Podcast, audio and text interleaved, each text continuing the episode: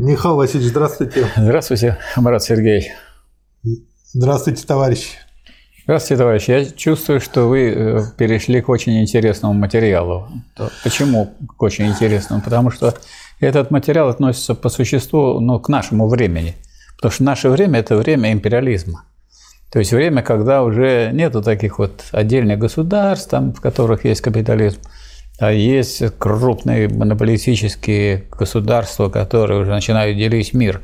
И хотя вот этот 26-й том предшествует тем, тому тому, в котором Ленин писал книгу «Империализм как высшая стадия», но Ленин уже освоил этот материал, и этот материал уже начинает излагать, и уже на него начинает опираться, потому что уже многие уже почувствовали, что капитализм переходит в высшую планомерную форму его, с одной стороны.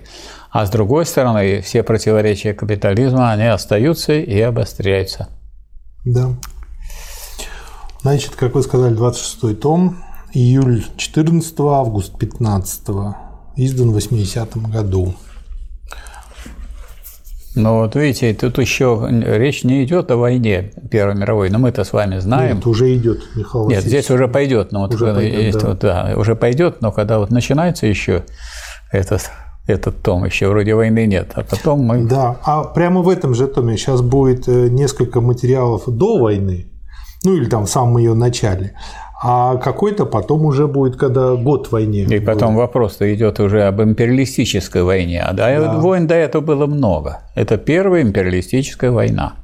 Вот можно как обозначить. То есть это или этот том, который начинается с произведения, который... Первая империалистическая? Всего две мировых войны. А потому а... что мировые войны, за, сказать, когда совершился раздел мира, Именно идет война, и за его нет, за его передел уже пошла. То есть вот а раздел был, ну, как бы в ходе. Раздел первой мировой, а передел вторая. Нет, и, и уже в первую, в первую мировую войну уже был передел мира. Уже передел, да? Конечно. Хорошо. Так. Раздел мира означает, что хоть уже э, крупный капитал уже мыслит, э, как сейчас бы сказали, э, категориями глобализма. То есть на самом деле он уже, сказать, есть мировые монополии, сказать, есть планы по захвату ресурсов мировых, по получению сырья из тех стран, которые вовсе не являются вашими странами. Угу. Они и колониями уже могут не являться, но зато они могут входить вот в орбиту как вот раньше называли империей, такую страну, которая распространяет свою силу, политическое влияние, экономическое влияние далеко за свои границы. Это империя. Да. Вот. Статья первая. Задачи революционной социал-демократии в европейской войне. Цитата. «Европейская и всемирная война имеет ярко определенный характер буржуазной, империалистической, династической войны – одурачить, разъединить и перебить пролетариев всех стран, натравив наемных рабов одной нации против наемных рабов другой на пользу буржуазии. Таково единственное реальное содержание и значение войны. Ну вот видите, как, как вот называется война тут. Вот еще раз бы хотел бы, чтобы угу. вы прочитали. Как Империалистическая. Вот, какая вот здесь несколько слов сразу. А, буржуазная, империалистическая, династическая. Вот. Значит, во-первых, буржуазное, да, сказать, слово империалистическое не отрицает, что оно буржуазное, но это говорит это о том этапе, форма, да, да. высшей форме этой буржуазности. Вот. А династическое, потому что еще много феодальных стран. И, и сама постановка интересной задачи угу. социал-демократии в войне. Казалось бы, какие могут быть задачи у социал-демократии в войне? Мы-то с вами уже знаем отгадку этой загадки. А вот, вот у меня, кстати, вопрос. У меня всегда была мысль, что тройка вот ведущих буржуазных стран, когда развязывали уже Вторую мировую войну, у них, наверное, было несколько целей. Одна из целей, они думали, ну, может быть, вдруг, хотя и маловероятно, Гитлер победит, вот, потому что они все-таки изучают историю, помнят про Наполеона, другие всякие попытки. Все-таки наши размеры никакая Европа не переварит. Да. Вот. Но они думали, что по программе минимум хотя бы измотает и Вот вы говорили, что три состава партия потеряла во время войны. Я думаю, одной совсем не из последних целей было Конечно. именно физическое уничтожение Конечно. вот этих советских людей. И сколько не звал Сталин, так сказать, вот mm-hmm. давайте, помогите сейчас, вот у нас серьезные потери, мы же с да. вами союзники. Они говорят, у нас еще вот мы колонии еще вот те не взяли, вот мы да. еще там на Сицилии будем воевать, мы будем в Африке воевать, мы будем там около Японии копошиться с островами. То есть они будем заниматься заниматься другими всякими делами. А когда мы уже поймем, что вы начали двигаться к победе однозначно, и да. что вы захватите, так сказать, ну, все, тогда само конечно, собой. мы с вами сотрудничаем, мы вам и самолеты дадим дополнительные, хотим и летчиков дадим. Сталин говорит, не надо нам летчиков, у нас летчиков сколько угодно. Давайте нам самолеты. Самолеты стали давать и так далее. Да. И очень хотели, чтобы, я сказать, вот мы сейчас бомбим, американцы говорили, мы сейчас начинаем бомбить Берлин, давайте будут, ну, так сказать, вот ваши летчики будут э, наши прилетать у вас тут садиться. Не, mm-hmm. Сталин говорит, у нас не надо садиться. Давайте мы будем ваши самолеты перегонять и потом вам туда возвращать, и вы будете лететь на нашу территорию. Не надо садиться.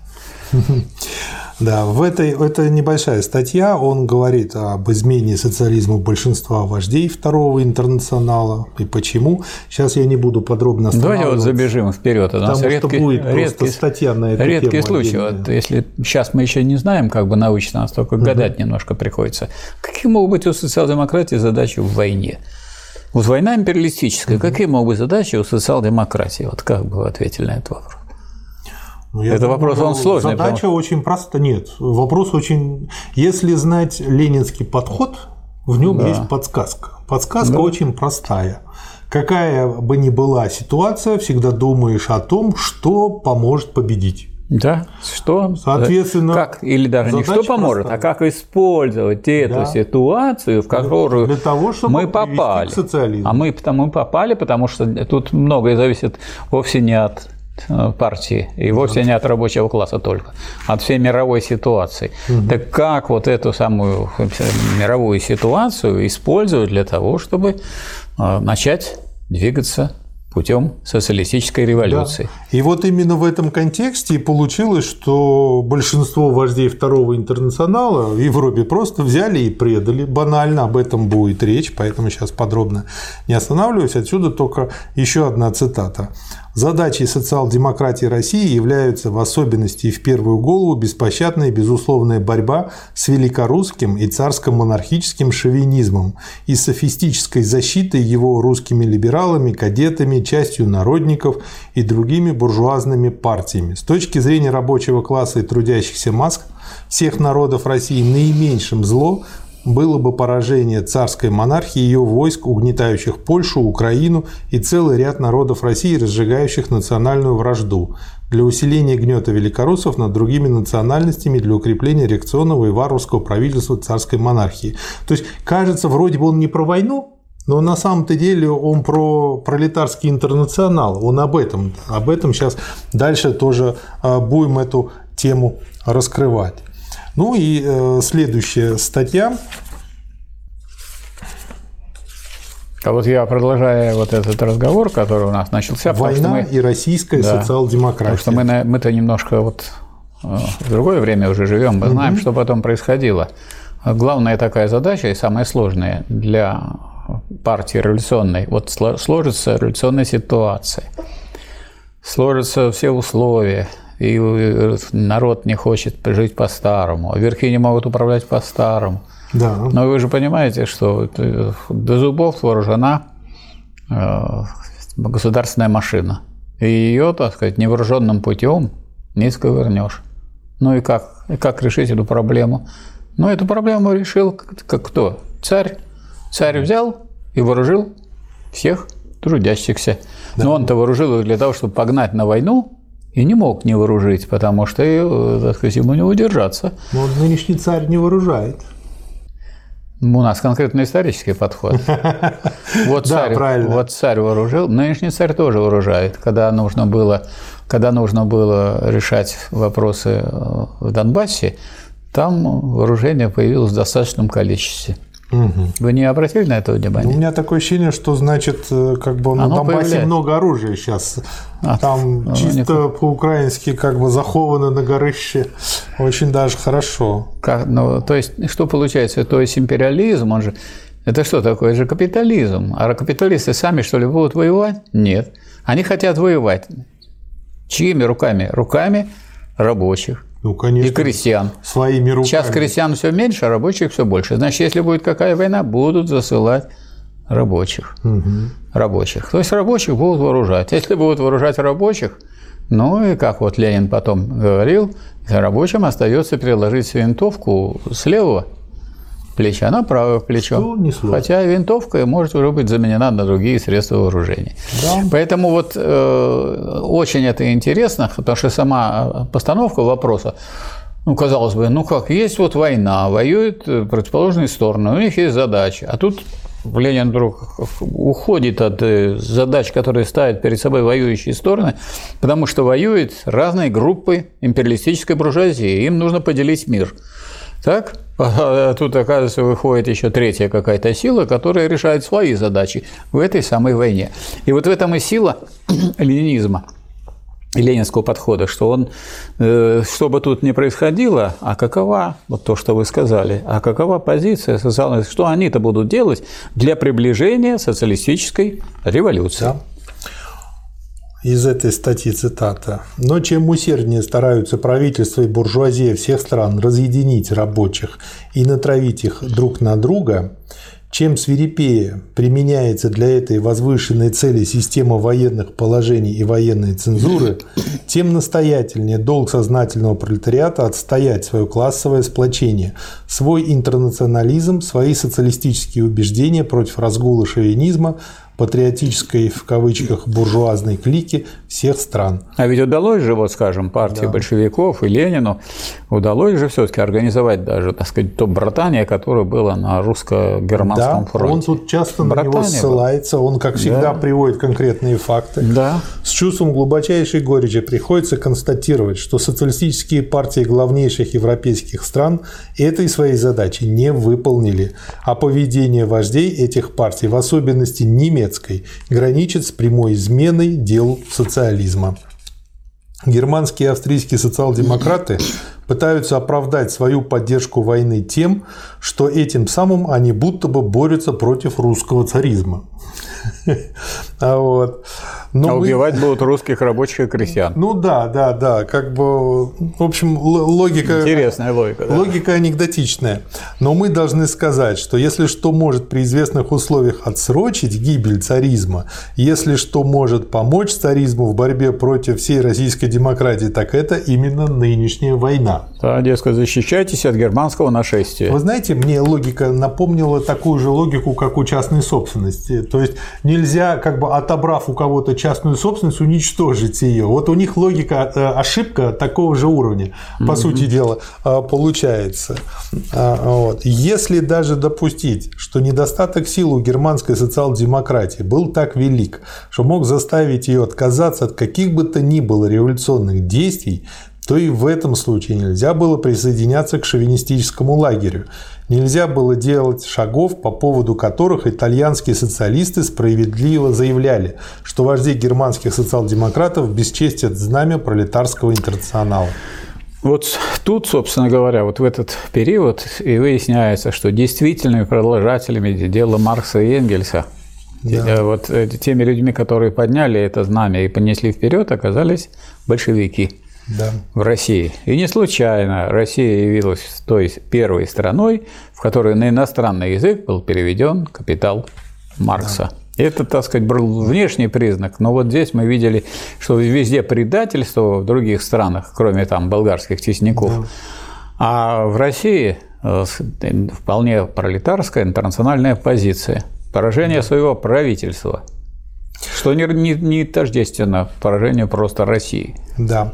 Он, э, как всегда, э, к концу статьи выводит задачу, что задача социал-демократии каждой страны должна быть в первую голову борьба с шовинизмом данной страны. То есть Так. нужно наводить в своей хате порядок.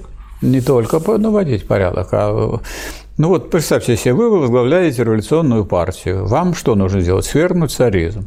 Вам нужно свергнуть свое буржуазное правительство или э, феодальное правительство. Ну так э, если будут его свергать, если его будут побеждать, то не надо просто с ним сливаться. То есть угу. вам нужно, так сказать, поприветствовать тех, кто его сверг, и, так сказать, поблагодарить. Да, и не допускать шовинизма. Да превращение современной, дальше вот он показывает механизм, а, как империалистическая война в гражданскую переходит. Но это не механизм, это очень да, переходит да, да. это сознательно, а не механически. Да. Неверное слово.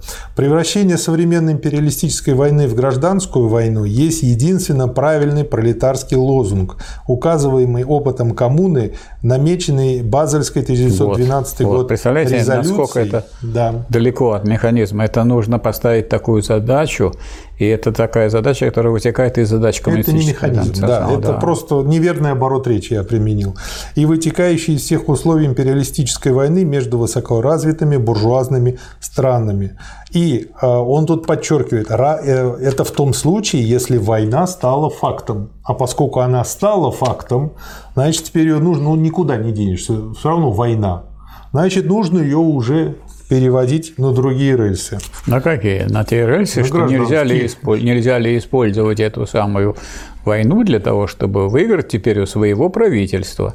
А, значит, следовательно, поражение своего правительства способствует выигрышу своего правительства? Способствует. Да. Поэтому, как говорится, никто не хочет призывать войну, и никто не хочет, так сказать, ее приближать. Но если она уже началась, если ее развязали как классовые враги, то ту борьбу, которую ведут между собой классовую борьбы, борьбу, надо использовать для того, чтобы выиграть вот э, этого общего врага. Да. Следующая статья как раз-таки в развитии этой темы. Положение и задачи социалистического интернационала. Ну и в самом ее начале он дает то, что я для себя пометил как идейные основы оппортунизма. Он их определяет.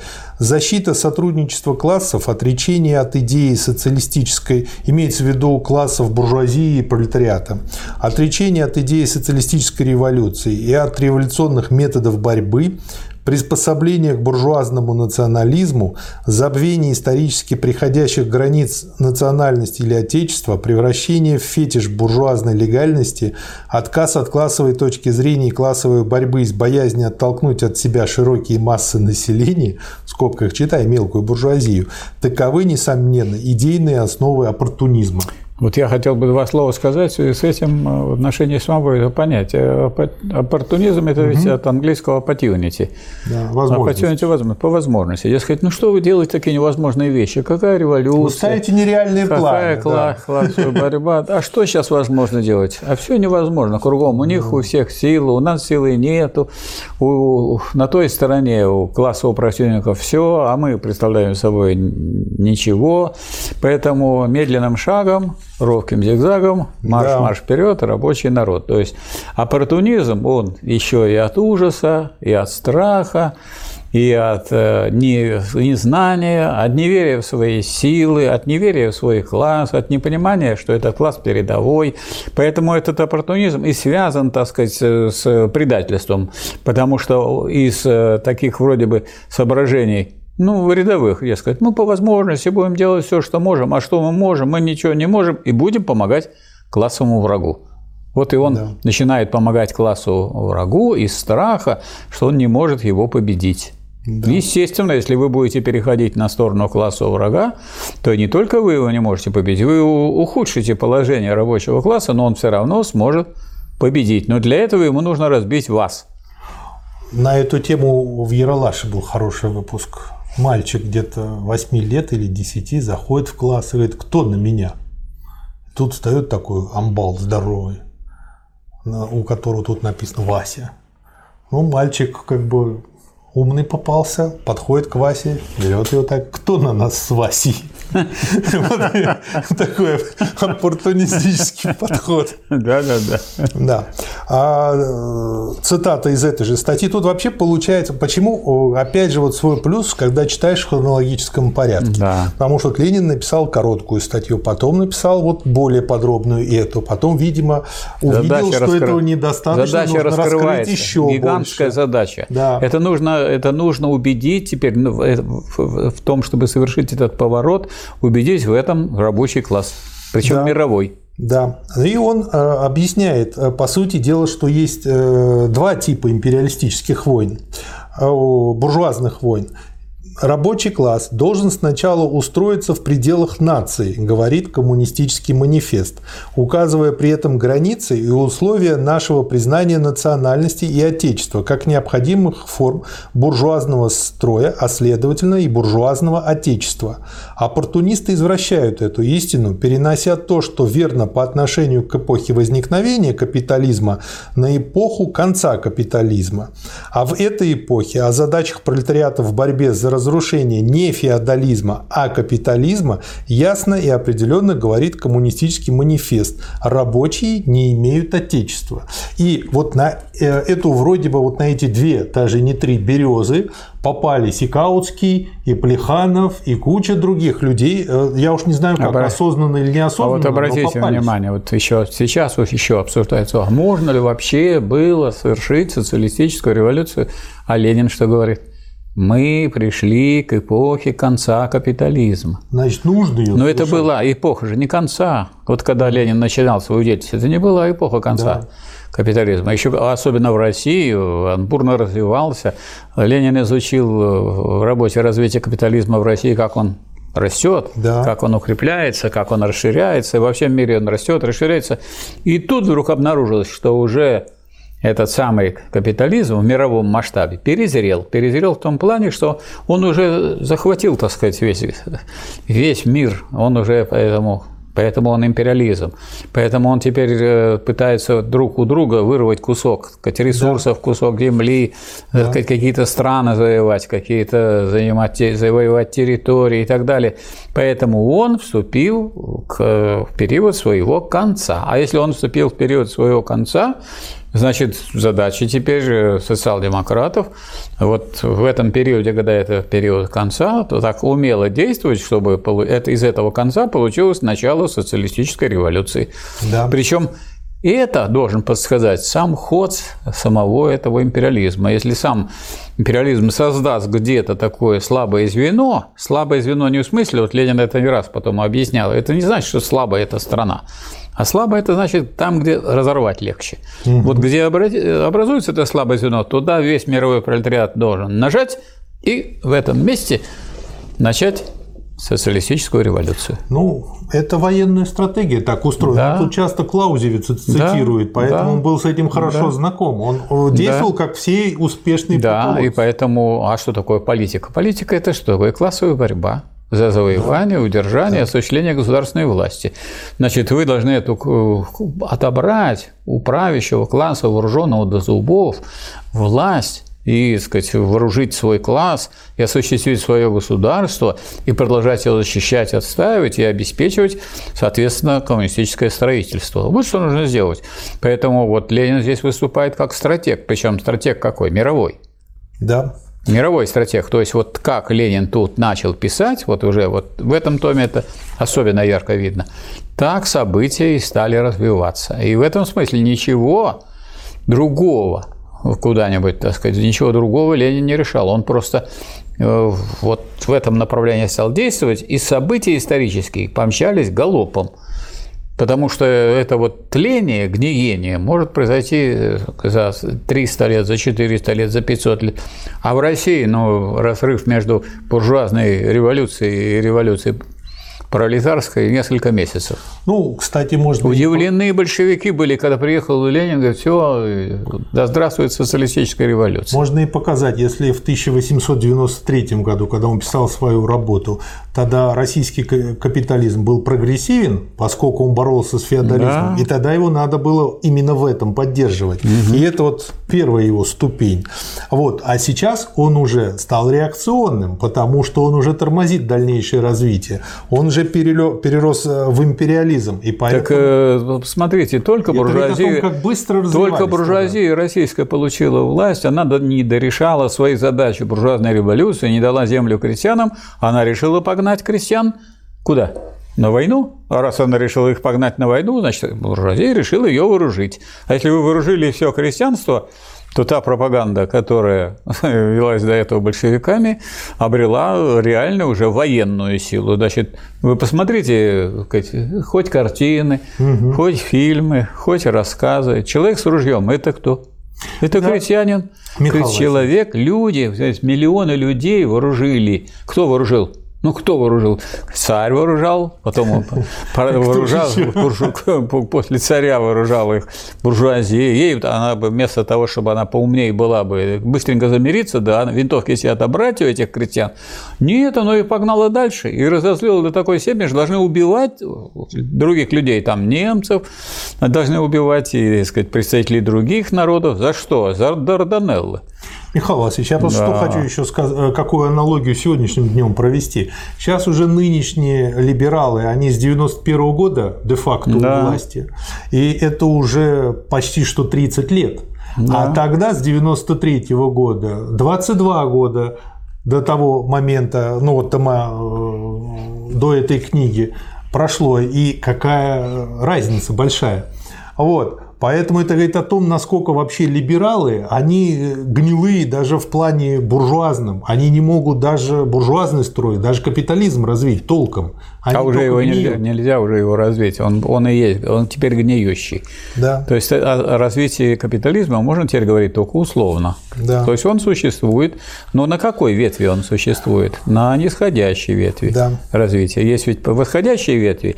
Ну вот, скажем, как для Поэтому человека бывает, сказать, в известном возрасте говорят, вы уже как бы в таком возрасте, когда вы пожилой. Что значит пожилой? То есть пожили уже. Можно сказать, что он даже уже пожили. еще более реакционный, чем он был тогда. Потому Конечно. что тогда он только начинал становиться, а тут он еще и на нисходящей. Конечно. Капитализм да. на нисходящей стадии. То есть уже во многих странах, полтора миллиарда уже людей живет сейчас в социалистических странах, и сейчас еще находятся люди, которые только обсуждают, а возможно ли было в одной стране начать социалистическую революцию, в которой тут вот мы в статье о лозунге Соединенных Штатов Сейчас Европы, дойдем, да, дойдем. дойдем. Но это на сладкое, она здесь да. самая как бы в конце тома. Ну вот понятно, что это вопрос не одной статьи, вопрос о том, что вот Ленин увидел теперь совершенно другой этап существования капитализма. Если до этого, так сказать, был этап его прогрессивный, начиная с империализма, это что, высшее, это уже последнее, загнивающий, умирающий капитализм. И, и вот это надо не забывать. То есть это он в нисходящей стадии своего движения. Да. Загнивающий, умирающий. Но если вы не хотите вот вы, ваш класс, вы, ваш класс не хочет умирать и загнивать вместе с этим капитализмом, выход у него один бороться за социализм. Только это может вас избавить от гниения, от загнивания и от умирания. Да. И это не э, сказать, какая-то теория, это не какой-то замысел каких-то ученых или политиков. Это просто выход. Это выход. выход один. Да. Социалистическая революция. Буржуазия дурачивает массы, прикрывая империалистический грабеж старой идеологии национальной в кавычках войны. Пролетариат разоблачает этот обман, провозглашая лозунг превращения империалистической войны в гражданскую войну. Коммуна, имеется в виду 1871 года, была превращением войны народов в гражданскую войну. То есть, опять же, уже был пример, который уже Ленин проанализировал всесторонне. И в этом направлении, только в этом направлении должны вести свою работу социалисты. То есть, он показывает, где слабое звено, и на чем нужно сосредоточиться для того, чтобы дальше Или сдвинуть. как, как э, Маяковский рассказывал там про Плеханова, что, дескать, за оружие, за оружие не надо было браться за оружие, а Ленин говорит, за оружие нужно браться более решительно и энергично. Да. Так вот изложил Маяковский это вот изменение позиций. Да.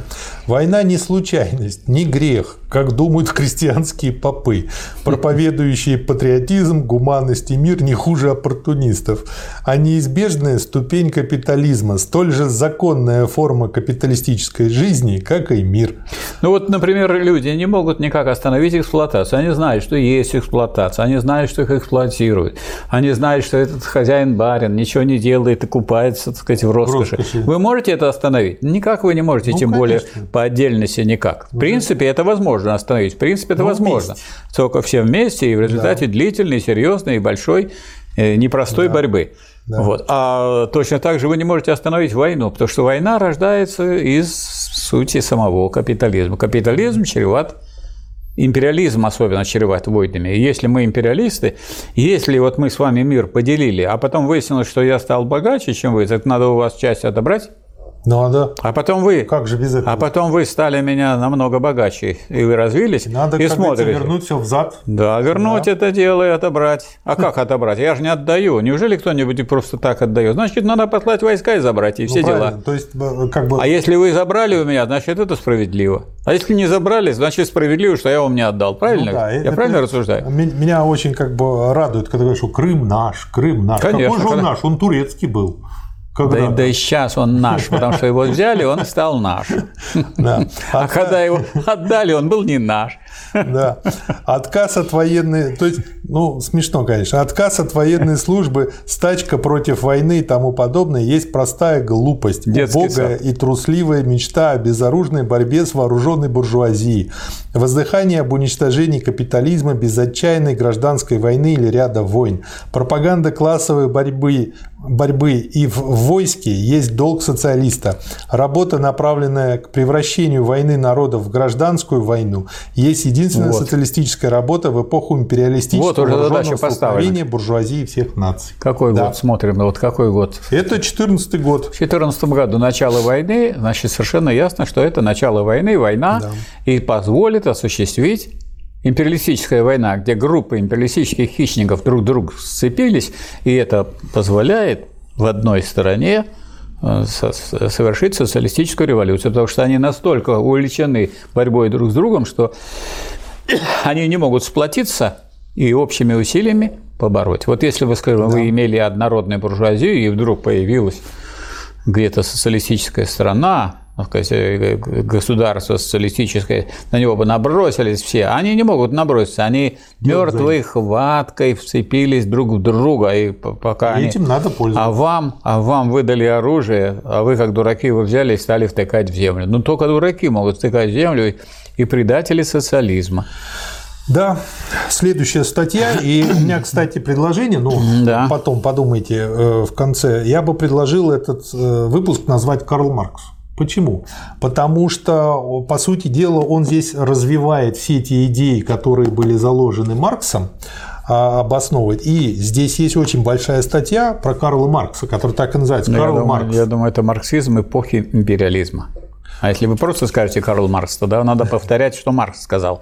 А это уже новое сказал. Но на почве марксизма, используя метод марксизма, используя теорию марксизма и ленинизм, поэтому это марксизм э, эпохи империализма. Поэтому марксизм эпохи, начало марксизма эпохи империализма. Да. Вот так бы можно было назвать. Начало марксизма эпохи империализма. Статья называется «Карл Маркс». А статья называется «Карл Маркс». А И ее написал, очерк. ее написал Ленин не, не потому, чтобы познакомить просто граждан с тем, что был такой ученый, а чтобы показать, что вот его теория такова, что она позволяет нам решать не только задачи того времени, когда жил Карл Маркс, и задачи того нового времени, в которое вступил капитализм современный, то есть империализм. Да, вы знаете, я вообще подумал, что для человека, у которого ну, совсем мало времени, кто читает по буквам, Да. А можно рекомендовать эту статью просто прочесть, она тут страниц на 15-20, и э, получишь краткое введение и в марксизм, и в капитал, и в политэкономию. и в Зачем это читать? Есть столько блогеров, лучше их начать слушать, и каждый из них лепит свое, причем не опираясь ни на какой марксизм, ни на какое ни научение, не, не связан он ни с какой политической линией, ни с каким классом, ни с какой партией, хотя мы знаем, что если он не связан ни с самым революционным классом, то, как говорил Ленин, что беспартийность есть идея буржуазная. Да. Вот все эти самые граждане, которые изображают из себя левых, беспартийных блогеров и так далее, они по своей природе, не потому что они плохие люди, ничего хорошего, ничего плохого я не хочу про них сказать. Они, может быть, замечательные люди, отличные, но их позиция такова, что если они не связывают свою борьбу с передовым классом и не являются э, людьми, которые формально или неформально служат этому классу, значит, тогда они служат классу противоположному, буржуазному. Можно сказать, что это там автомобиль, э, двигатель без автомобиля. То есть вот их куда-то вот э, двигатель без автомобиля, двигатель без автомобиля, жужжат, а толку мало, двигатель, движения нет. Если вы попадете в двигатель без автомобиля, то очень серьезное будет у вас повреждение. Да. Значит, что я отметил как бы про из биографии Маркса. Нужда прямо душила Маркса и его семью. Не будь постоянной самоотверженной финансовой поддержки Энгельса, Маркс не только не мог бы кончить капитала, но и неминуемо погиб бы под гнетом нищеты. А, а Энгельс, у него вот самоотверженность была построена не только на том, что он помогал да, Марксу, да. а еще и на том, что у него папа был фабрикант. Да. И папа ему оставил можно сказать, наследство. Поэтому э, можно сказать, что э, марксизм – это есть э, такое учение передовое, что даже представители, да. значит, самые великие, самые умные, самые преданные истине представители человечества, даже из высшего класса, переходят на сторону того класса, который является передовым. А почему? Ну, потому что они хотят быть передовыми. А если передовой вот этот класс рабочий, а этот класс буржуазии Я не думаю, передовой? Не потому что они хотят быть передовыми, потому хотят. что для них у них хотят появляется настоящие, смысл. Настоящие ученые, настоящие ученые – это те ученые, которые видят, где прогресс, где перспектива? Никакой Смысл? перспективы не дает бурж... служба буржуазии, никакой перспективы. Кто будет служить умирающим, загнивающим? Серьезный ученый не собирается служить тем, кто собирается умирать и загнивать. Потому что в этом нет смысла. Да. Дальше. Мало смысла. Кратко. Есть смысл. Если человек хочет просто иметь, как говорится, теплое место и денежку, он это смысл. Это не смысл, это который очень быстро закончится крематорием либо еще чем-то. Поэтому а смысла-то в этом нет. Так и бывает. Учение Маркса, он тут, естественно, пишет, что вытекает из классической немецкой философии, классической английской политэкономии, французского социализма. И дальше э, раскладывает это по отдельности. Значит, философский материализм. Единство мира состоит не в его бытии, а в его материальности, которая доказывается долгим и трудным развитием философии и естествознания. Нигде и никогда не бывало и не может быть материи без движения, движения без материи. Я просто здесь некоторые вот цитаты себе подчеркнул. Это, по сути дела, как очень краткий... Я говорю, вот на этой работе можно сделать хороший видеокурс просто вот дополнив чуть-чуть, и получится очень популярный, очень хороший видеокурс. А почему он будет хороший? Он будет хорошим потому, что здесь э, Ленин говорит не о том, что сказал Маркс, а говорит о марксизме, то есть mm-hmm. говорит о том учении, основные камни которого заложил Маркс и его я друг, и говорю про курс, и его друг, да, его друг Энгельс. Но этот курс, прежде всего, ведет дальше Ленин Потому что на этом, вот, собственно говоря, здесь мы наблюдаем с вами в живом виде, как Ленин продолжает этот марксизм для эпохи империализма. Да. Ну, он, естественно, кратко говорит об основном вопросе. Те, кто утверждали, что дух существовал прежде природы, и которые, следовательно, так или иначе признавали сотворение мира, составили идеалистический лагерь. Те же, которые основным началом считали природу, примкнули к различным школам материализма.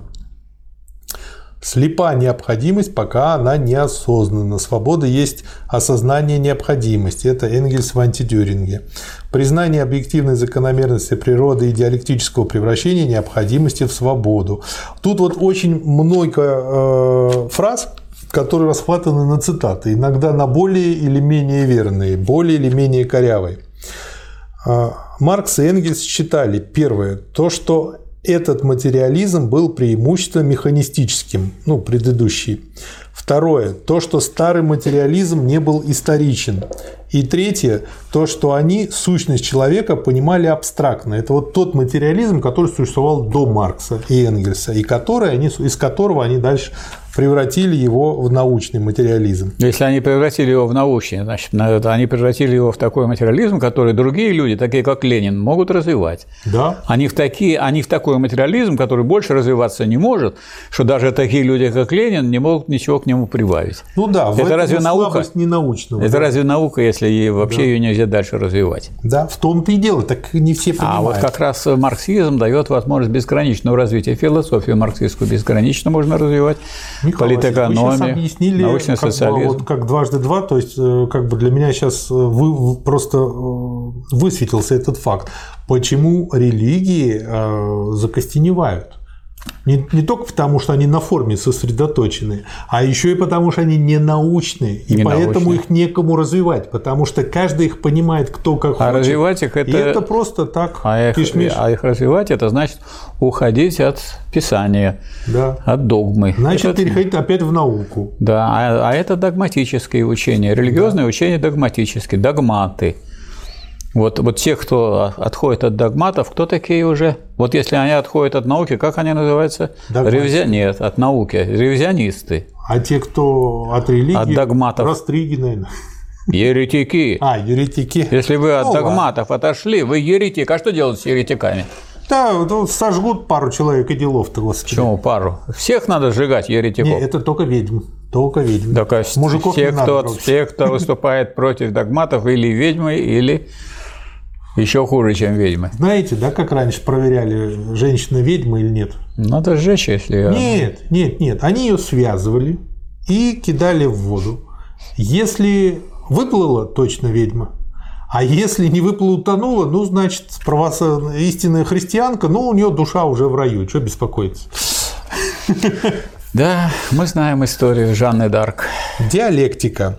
Да, Гегелевскую... Жанна Дарк, если женщина выиграла войну, но может разве женщина выиграть войну? Да, Значит, по, ведьма, поэтому ведьма. Гегелевскую диалектику, как самое всестороннее, богатое содержание и глубокое учение о развитии, Маркс и Энгельс считали величайшим приобретением классической немецкой философии. Природа есть подтверждение диалектики, и как раз новейшее естествознание показывает, что это подтверждение необыкновенно богатое. Суть, собственно говоря, в беспрерывном изменении. Дальше он разворачивает э, краткий рассказ о диалектике. Таким образом, диалектика по Марксу есть наука об общих законах движения как внешнего мира, так и человеческого мышления. И, по сути дела, от прежней философии остается всего лишь э, э, формальная логика и диалектика. Ну, а можно считать вообще формальную логику это как бы механистическим приложением к диалектике. Почему, почему механистическим? Почему механистическим? Она просто не диалектическая, только и всего. Но она очень механистичная. Но она, она не... формальна, она по форме. Ну и что? А механизм это то, а что вас форма диалект... А вас диалектика учит, что всякая форма содержательна. И поэтому изучение формальной логики позволяет направлять суда, создавать спутники, Вам нельзя быть ракеты. адвокатом в суде. Вы найдете мне всегда раз, аргумент. Мне как раз и можно быть адвокатом в суде, я сразу буду оправдывать. Да. Теории познания, гносеологии, которая должна рассматривать свой предмет равным образом исторически, изучая и обобщая происхождение и развитие познания, переход от незнания к познанию. Вот что, собственно говоря, про что диалектика.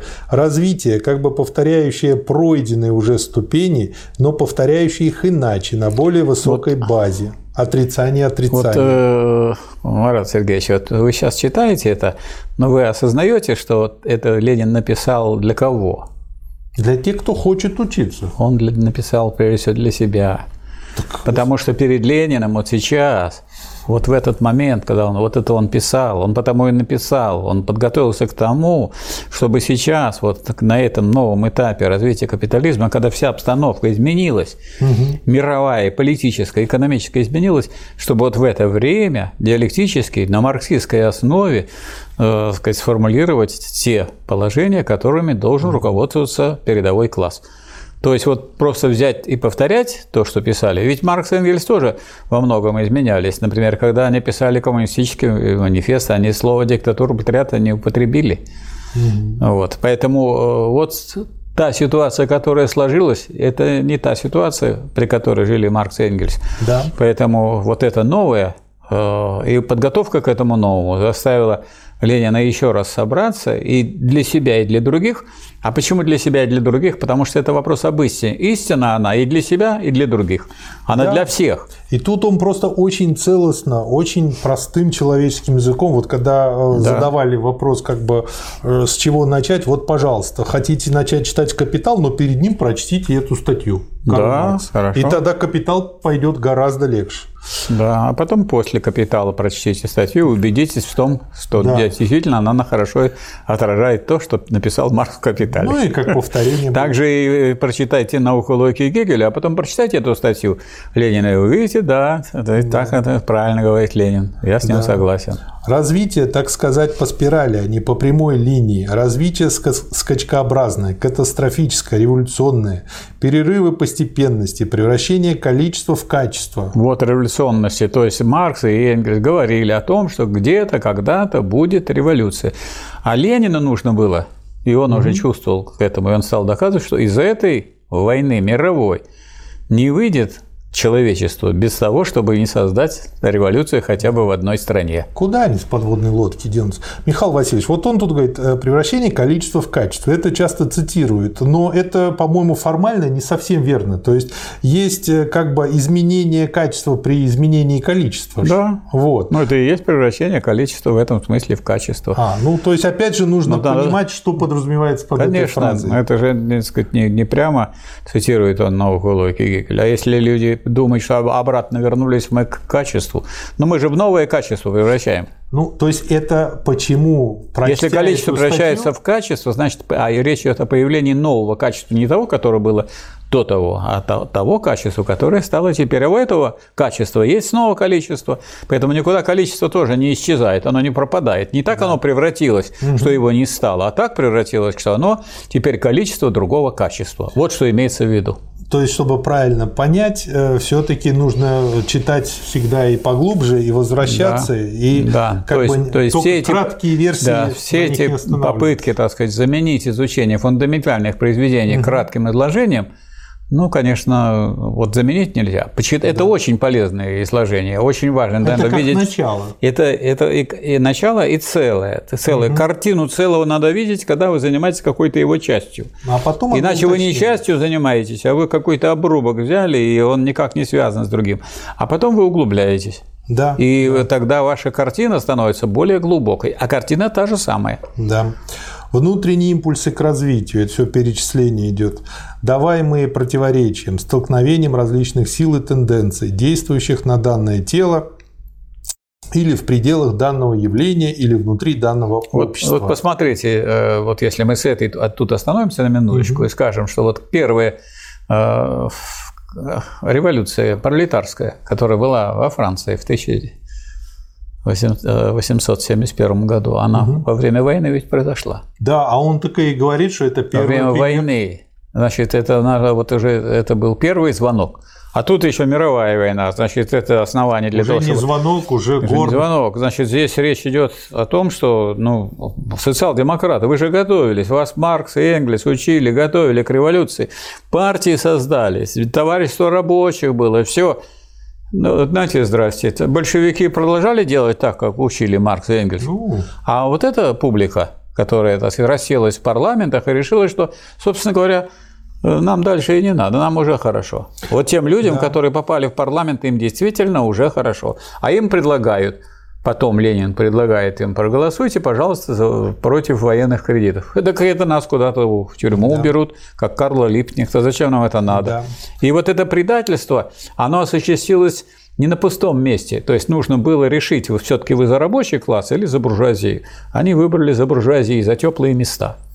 Да, ну и дальше про развитие. Взаим, взаимозависимость и теснейшая неразрывная связь всех сторон каждого явления. Причем история открывает все новые и новые стороны. Связь, дающая единый закономерный мировой процесс движения.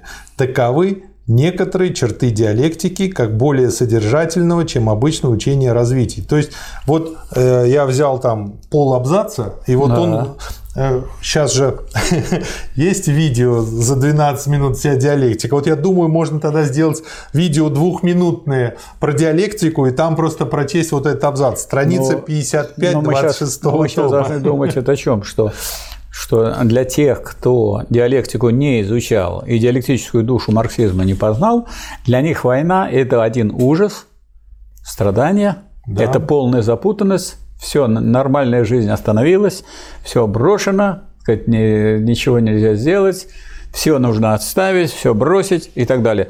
А для Ленина он, так сказать, как должен себя был чувствовать? Он должен был чувствовать так, как э, чувствует себя человек в своей стихии. Да. Диалектики во время разрешения противоречий, во время обострения противоречий чувствуют себя так, как должны чувствовать себя люди, которые понимают, где прогресс, где регресс, да. кому они должны служить, за что они должны выступать и как разрешать эти противоречия. Значит, будет буря, мы поспорим и поборем мы с ней. Это любимая Песня Ильича.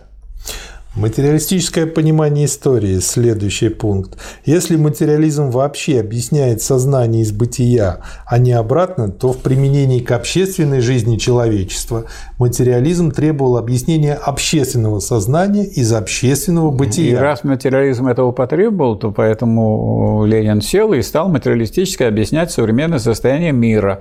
Угу. А как он это объяснял? Тем, что он написал книгу Империализм как да. высшая стадия капитализма. Да, то есть это не его хотелки. Дальше он здесь э, как бы пишет, и вот я, я просто понимаю, откуда многие блогеры берут вот эти фразы, что бытие определяет сознание, они просто дальше не читали не изучали. Вот. Глубже ну, не. Да, например, здесь есть фраза «Не сознание людей определяет их бытие, а наоборот, их общественное бытие определяет их так сознание». общественное бытие. Люди пропускают да. общественное. И они слово «их» не, зам... не ставят вместо него общественное. И как-то вычеркивают и думают, что бытие определяет сознание. Ну, то есть, как бы невнимательны просто-напросто. А, и это жалко. Как об отдельном человеке нельзя судить на основании того, что он сам о себе думает, точно так же нельзя судить о подобной эпохе переворота по ее сознанию. До Маркса открытие материалистического понимания истории, или, вернее, последовательное продолжение распространения материализма на область общественных явлений устранило два главных недостатка – во-первых, они в лучшем случае рассматривали вот эти предшествующие теории лишь идейные мотивы исторической деятельности людей. И во-вторых, прежние теории не охватывали как раз действий масс населения. То есть, ну, по сути дела, это были э, частными наблюдениями, точек, точками зрения, когда-то они были более или менее правы, но не более того. Домарксовская социология и историография в лучшем случае давали накопление сырых фактов, за что им, кстати, спасибо отрывочно набранных и изображений отдельных сторон исторического процесса. Это мне напомнило а, восточную байку про трех мудрецов слепых, которым подвели слона. Да. Вот. Люди сами творят свою историю. Но чем определяются мотивы людей и именно масс людей? Чем вызываются столкновения противоречивых идей и стремлений? Какова совокупность всех этих столкновений, всей массы человеческих обществ? Каковы объективные условия производства материальной жизни, создающие базу всей исторической деятельности людей? Каков закон развития этих условий? На все это обратил внимание Маркс и указал путь к научному изучению истории как единого закономерного во всей вот. своей громадной разновидности и противоречивости процесса. И на все это в этом работе небольшой обратил да. Ленин, готовясь к тому, чтобы конкретно описать те противоречия и их обострение, которое произошло в период империализма, империалистической войны, и указать выход из этой войны, который, и, собственно, и был указан – а выход должен быть указан не как действие так сказать, или воли одного человека, а как действие класса, превращение империалистической войны в войну гражданскую и появление другого государства, государства передового класса. Вот выход да. из этой войны. Да.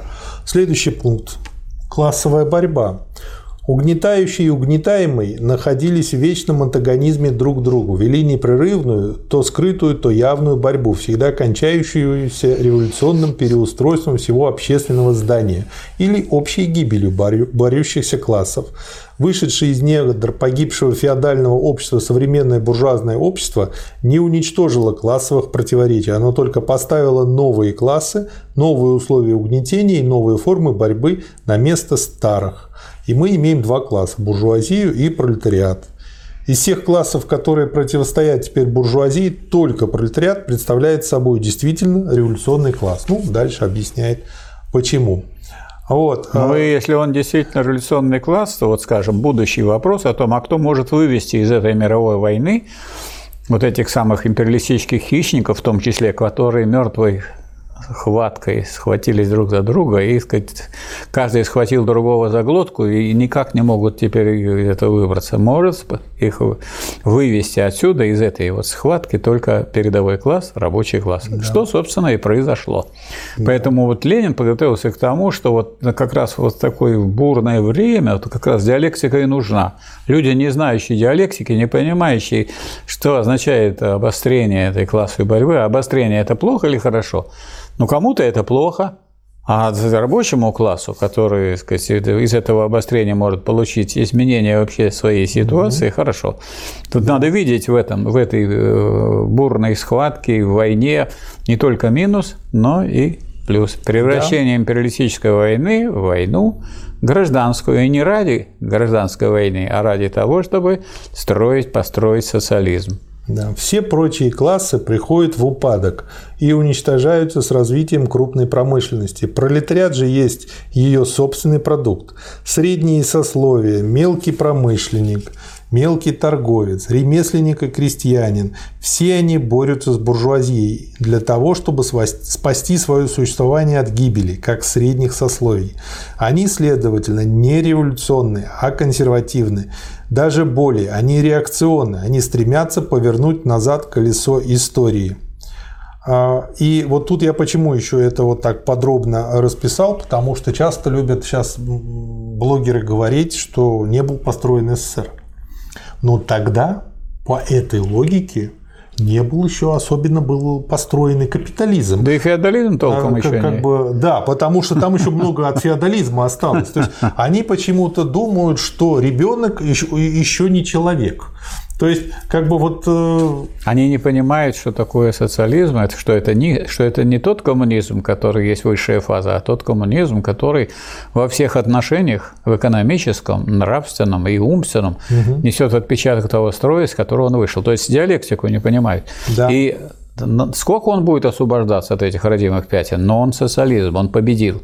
Но победил – это еще не значит, что он прекратил все те противоречия, в том числе и те, которые связаны с выхождением из капитализма. Да. И это долгое наследие капитализма разгребать приходится при социализме. Ну Тут да, тоже... социализм – это борьба классов. Да, то в том числе в ходе острой классовой борьбы с мелкобуржуазностью. Да. Но это другая тема. Да.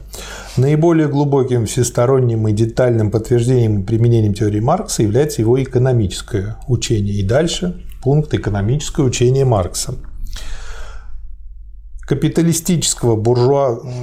Так, конечной целью моего сочинения, говорит Маркс в предисловиях к «Капиталу», является открытие экономического закона движения современного общества, то есть капиталистического буржуазного общества, исследование производственных отношений данного исторически определенного общества в их возникновении, развитии и упадке. Вот я должен здесь сделать некоторые комментарии. Значит, вот мой коллега и, так сказать, более, так сказать, опытный старше меня Игорь Константинович Смирнов проверил, как это будет по-немецки угу. и в каком смысле надо понимать вот этот перевод, открытие. Угу. Что, дескать, Маркс, дескать, писал, что угу. его задача – открыть закон современного общества. И тогда он в первой части «Капитала», в первом томе открывает, а потом зачем-то пишет еще угу. два тома. А слово, которое там по-немецки звучит, звучит так «энтхюлен». И это «энтхюлен» переводится на немецкий, с немецкого на русский не «открыть», а «раскрыть». А, поэтому он раскрыть, пишет дальше. поэтому он и дальше раскрывает и раскрывает. То есть, то есть Маркс не просто открыл и, дескать, все, вот берите, готовый закон. Он раскрывает действие закона. А как э, раскрывается закон? Через то, как он проявляет себя в производстве, потом как он проявляет себя в обращении, которым э, проявляет себя на поверхности капитализма в целом, и взаимодействие в том числе и с землевладельцами, земельная рента, и в том числе, как он проявляет себя в разных отраслях и прочее, и прочее. Да. То есть закон э, э, раскрыт Марксом. Вот почему такое большое произведение? Потому что для открытия хватило бы и первого тома, и только его части. А для раскрытия, ну, никак не, не хватит. Опять же, для тех, кто считает, что не был построен Энтхюлен, социализм, короче говоря. Да. Запомните. А, следующая цитата. В капиталистическом обществе господствует производство товаров. То есть, получается очень интересная вещь. А Сейчас у нас есть как бы не совсем уже в чем-то товарное производство. То есть тогда получается, что сейчас. И кроме того, Почему сейчас ни, ни в чем-то товарное? У нас Нет, товарное производство. Нет, я имею в виду по их логике, потому что у нас далеко не все делается на рынок. Та же нефть, она не продается на рынке. Никто не может пойти и купить просто так нефть. Почему не продается на рынке? Продается на рынке. Раз Нет. продается, вот то место, вот все эти совокупности пунктов продажи есть рынок. Как вы себе рынок представляете? Нет, на мировом рынке нет, продается? Нет, Нет. Есть Как четыре нет? человека, которые устанавливают цену на золото. Ну Есть четыре человека, которые устанавливают Ну цену что? на нефть. Ну и что? Нет, она не, давно не Это продается и, на есть, рынке. это и есть импери- это и есть. Это вопрос другой. Это вы, наверное, об этом можете говорить, когда будете рассматривать его книгу «Ленин и империализм как высшая стадия капитализма», когда он говорит, что рынок по-прежнему еще царит, но он уже подорван. Так вот, царит. То есть царь капиталистического производства, рынок, потому что производятся товары. Но производство товаров и рынок – это немножко разные понятия. так вот моя логика чём? относится к чему? Рынок – это сфера обращения, а вы так подчеркиваете этот рынок, вот он важнее уже производства. Производится это как товар. Михаил а Васильевич, а, так сказать, вот мой аргумент-то не и не это. на рынок он производится, а для обмена. А Михаил обмен Васильевич, имеет место. По мой- какой величине обменивается, это не суть важно. А Михаил важно, что он Васильевич, мой аргумент не про это. Да, а про что? Совсем про другое. Про то, что э, как бы эти чудики, они э, почему-то, ну, в 1937 году выпустили статью, которая называла, не статью, а указ про педагогические извращения в наркомпросе. И по, слава богу, что тогда выпустили. Это тогда не дали развиться нынешним ЕГЭшникам современным, по большому счету. Вот, тогда это дело прикрыли, сейчас они развились опять. А, И в чем основная проблема этих ЕГЭшников? Если сдал человек на 80 и больше балл, он получает пятерку, он, значит, типа знает. Если меньше, то значит он не знает на 5.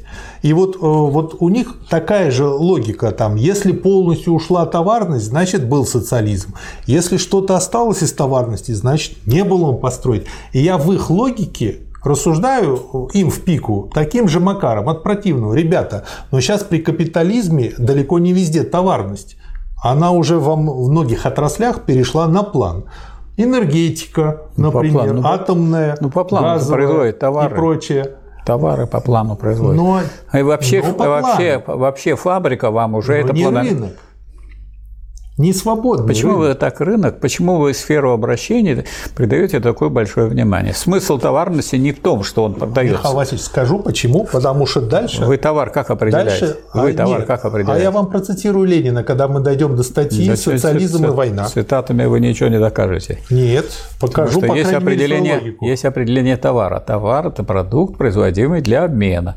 А вы как раз э, акцент делаете на том, кто определяет пропорции обмена. Да это десятое дело, на кто определяет пропорции обмена. Важно, что производство идет не для удовлетворения потребностей, не для осуществления свободного всестороннего развития всех членов общества, а для обмена. А кто там этот обмен регулирует? Вот сейчас так и регулирует монополии при монополистическом капитализме. Но по их логике... Хоть три человека, один человек будет регулировать. Поэтому, поэтому, это не совсем поэтому, капитализм, а вы, и не совсем империализм. А вот Ленин говорит, что рынок еще царит. Это он говорит в книге «Империализм как высшая стадия». Так я же про другое говорю, Михаил Васильевич. А я э, беру из будущего вашего аргумента для этого нашего настоящего. Это не помогает в понимании того, что я хочу сказать. А то, что вы э, хотите сказать, это есть преувеличение значения сферы обращения. Нет, я просто Не имеет хочу... значения, сколько человек решает. Это какой этот рынок. Никакого э, принципиального значения не имеет. Какой это рынок? Большой, маленький, мировой. Да я не об этом кроткий. говорю. А в чем? Я говорю о другом. Производятся продукты. Я говорю продукты. о глупости их аргументации Нет, ну, по про... поводу отсутствия социализма. Ну, это другое дело. Ну вот, а вы мне возражаете не про то. Возвращаемся к нашим баранам. Товар есть, во-первых, вещь, удовлетворяющая какой-либо потребности человека. Во-вторых, вещь, обмениваемая на другую вещь. В связи с этим у меня вопрос. А можно сказать, что в-третьих, э, деньги тоже стали товаром? Они всегда и были. Товары стали деньгами. А, товары стали деньгами. Да, когда они обретают, когда какой-нибудь товар начинает везде приниматься угу. и становится всеобщим эквивалентом, теперь его можно назвать поэтому деньгами. Если угу.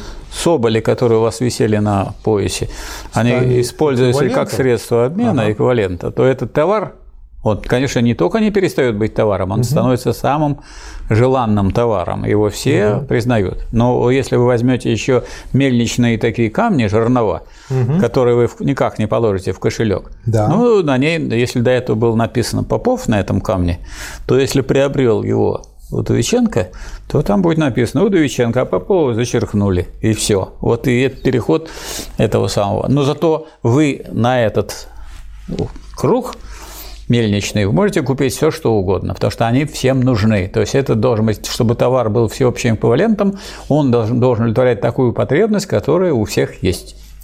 И в связи с этим такой вопрос. А, сейчас э, принято говорить, не знаю, как раньше было, я пока еще не особо разбирался в политэкономии, хотя проходил ее в институте. Мимо? Два года. Ну, почти мимо. Я даже мимо истории КПСС полтора года проходил. А, но как бы это было, что-то отложилось, но не сильно. Ну, я сейчас перечитал учебники, купил их, Истмат и Диамат. Там, в общем-то, совсем не про то. Там слишком криво, косо и коряво все написано. Так, как, как будто топором. Хороших учебников нету. К сожалению, да. Так вот, вопрос ну, как, следующий. Да, так сложно понять это. Кто мог написать такие учебники? Люди, которые Ой. ничего не, не сделали ни в философии, ни в диамате, ни в истмате. Ну, они учебники написали. Так они ничего не сделали ни в Диамате, ни в Исмате. Что они могут сказать? Так сейчас интернет полон таких. Да, интернет, да. Это такая большая помойка, но такая помойка, которая всегда можно найти в этой куче какую-то полезную, интересную и нужную вещь. Вот. В этом ее плюс. Михаил Васильевич, смотрите, говорят, что вот у меня есть там моя карточка банковская. Это не деньги, а это представитель денег. То есть, как бы мои деньги на самом деле лежат в банке. И по большому счету я просто думаю, что это мои деньги, потому что я думаю, что я могу ими распоряжаться, э, как бы куда-то оплатить, еще что-то. Но де-факто банк может в любой момент перекрыть и что захочет с ними сделать, по большому счету. Я уже много раз получал таким образом и от нашего государства, и от нашей банковской системы. А вот, то есть получается, что деньги начинают... Но вы, но вы уважаемые, можете взять свой счет и за этот, с этого счета перечислить денежки и купить угу. себе золотой слиток и сидеть, положить его около него, умереть. Потому что у вас никаких, все деньги только в золоте. Золото – это точно деньги, ваша эта потребность будет удовлетворена, но у вас ни молока, ни хлеба, ни мяса, да. ничего.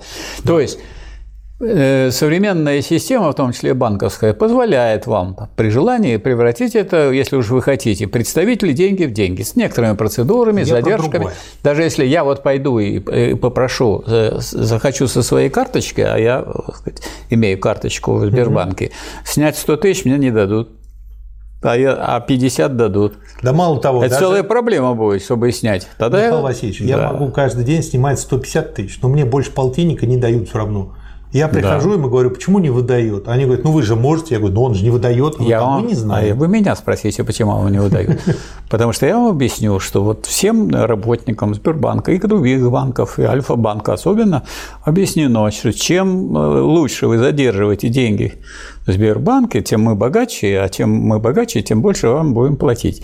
Потому что эти же деньги, которые вы не получили, вы хотели 150 снять, а вам дали 50.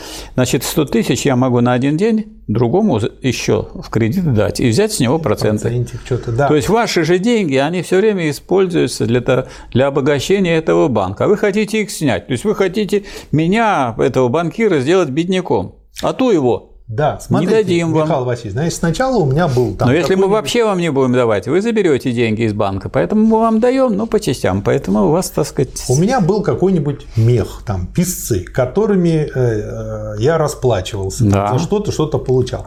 Потом у меня какое-то золото было, потом серебро, потом медные монеты. Подождите, Там серебро это- вы торопитесь. Давайте на серебре остановимся. Если от него от- кусок, отру- а, ну хорошо, от него отрубается, сере- если отрубить от серебра кусок, что будет? Рубль. Вот. Вот. Вот. рубль. А Он потом, поэтому, а потом да. дальше пошло дело. А потом, когда значит, э, решили, что надо это как-то, государство должно на эту руку наложить, и начали делать монету. И монета соответствовала определенному весу золота. Михаил Васильевич, И вот вы выпустили монету, а вы были царь там такой-то, а я мимо, так сказать, от, от этого не монеты. был я царем. А вы Я не были, знаю. а я все равно от вашей монетки откусил кусочек. А потом выяснилось, что сколько от нее не, не кусай, она как средство обращения все равно может ходить. И теперь нынешние банки это все усовершенствовали. Это вообще не... Это сначала были, так скажем, э, монеты э, золотые, потом серебряные, потом стали медные. Потом, Потом у нас потом- нет, у нас медно-никелевый сплав был, скажем, в Советском Союзе. Сейчас вообще железо 10 рублевки. Алюминиевые, бумажные. Вот, бумажные. А Или теперь просто... вообще электронные. Да, и вот в связи с этим у меня вопрос. Смотрите, Михаил Да. что мы наблюдаем? Мы, по сути дела, наблюдаем, что идет к тому, что деньгами станет просто какое-то число а, в Деньгами оно никогда не, никогда не станет деньгами, оно всегда это будет представитель денег. Да, никогда этот самый Лавров не является Путиным. Никогда. да, но смотрите, через И никакой время... предс- не через любое время. Никогда таким образом вы никогда деньги не превратите в представителей денег. Деньги, конечно, свои собственные представители, а представители это не деньги. не Михаил надо их путать. Понятно, что с точки зрения как бы вот научного, я полностью согласен. И с точки что- зрения даже диалектики, что, есть получается сущность, а есть форма. Де-факто и получается, что вы Нет. имеете дело с представителями денег. Это понятно, но я опять не договорил, что хотел сказать. Получается, через какое-то время они полностью уберут наличность, Ну к этому что? идет, и э, у Какая всех разница? людей нет, разница есть. Сейчас скажу, какая. Ну. К чему я веду. Я не- еще никак не могу это договорить. Ну. А, Получится, что если сейчас еще есть какая-то наличность, то через какое-то время перемрут все бабушки, которые без них не обходятся, и э, отойдет это в прошлое. Бандиты, ворюги и как наркодилеры придумают, как через банк Они уже придумали давно. прокручивать прекрасно. Вот, и все перейдет в электронный вид. И То что? есть через какое-то время, достаточно э, в обозримом будущем, все, что мы называем деньгами, будет только в виде электронных представителей этих денег. А можно ли тогда сказать Вы следующую вообще вещь, ушли, что- по-моему, в этой вот своей, э, так сказать, дороге, э, уже забыли, что у нас полтора миллиарда живет уже в социалистических странах, где уже деньги не вполне деньги. Вот, я к чему и веду. У меня А вы так- вопрос из области Да. Ельмеева. Я к этому и подвожу.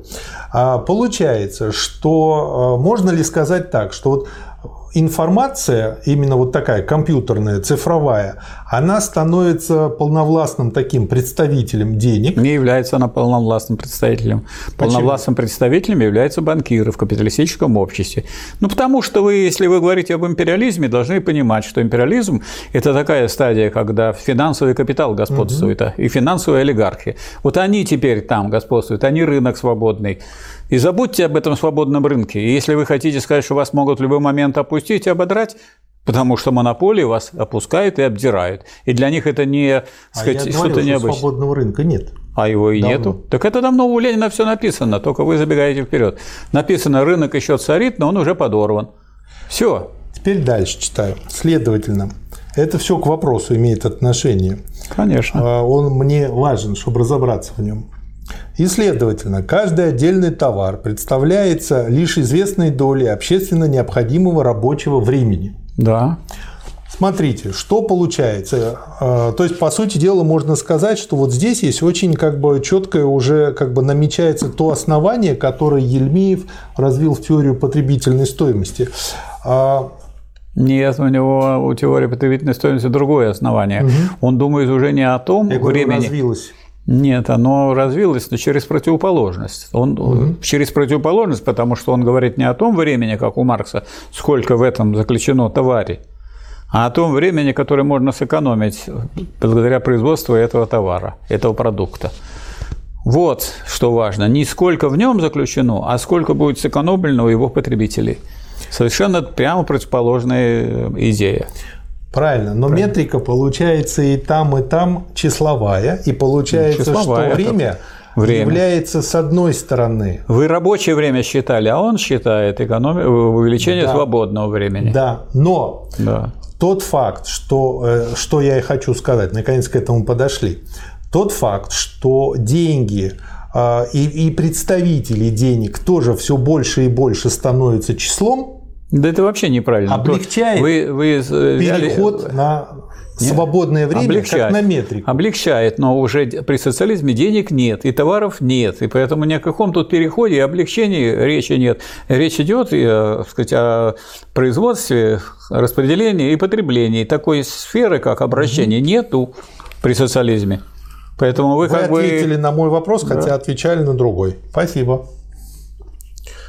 Величина стоимости определяется количеством общественно необходимого труда или рабочим временем, общественно необходимым для производства данного товара, данной потребительной товара. стоимости. А, речь, а речь да. идет о том, чтобы производство товара уничтожить.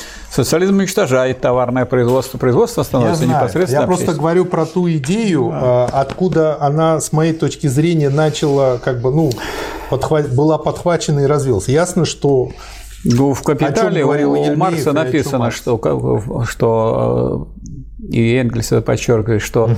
что социализм представляет собой диаметрально противоположную форму производства. Диаметрально противоположную, где не производство товаров, ну вот, э, товаров, которые для обмена производятся, а такое для, производство для всех членов общества. Нет товаров. Нет производства товаров. Если они противоположности, значит между ними есть взаимодействие, правильно? Неправильно. Между ними было историческое взаимодействие. Непосредственно общественное производство победило товарное в переходный период. Было взаимодействие. Переходный период. Сейчас да, оно вот. еще тоже есть. Сейчас оно есть в Китае, сейчас оно да, есть оно во еще Вьетнаме. Будет долго при социализме. Оно будет нет, при социализме оно нисколько не будет, потому что при социализме является так, не товарным Будут пережитки. Долго. В форме пережитков будут долго. А пережитки – это отрицание в том, чего нет. Но будут же пережитки все равно. Пережитки будут. Эти пережитки являются вашим отрицанием. То есть вы не курите, а, а хочется курнуть. Вот. Вот, видите разницу? А, а нету курения. Я разницу я вижу, но курить-то охота. Охота. Главной задачей Маркса является при этом изучение происхождения денежной формы стоимости, изучение исторического процесса развертывания обмена, начиная с отдельных случайных То есть актов. Вы из диалектики вы выяснили, что главное в диалектике переход в противоположность. А вы все на почте. Товарность, товарность, товарность, деньги. Это все это продолжение того Я же люблю самого. просто корешки раскапывать. А Я вот это, это не корешки. А тут раз и противоположность. Нет, тут появляется форма производства диаметрально противоположная. Где она появляется? Она в самом капитализме. Только надо не в деньгах смотреть, а на производство. Посмотрите на фабрику. Это фабрика, это вот вам единая монополия, но обращенная на пользу всего народа.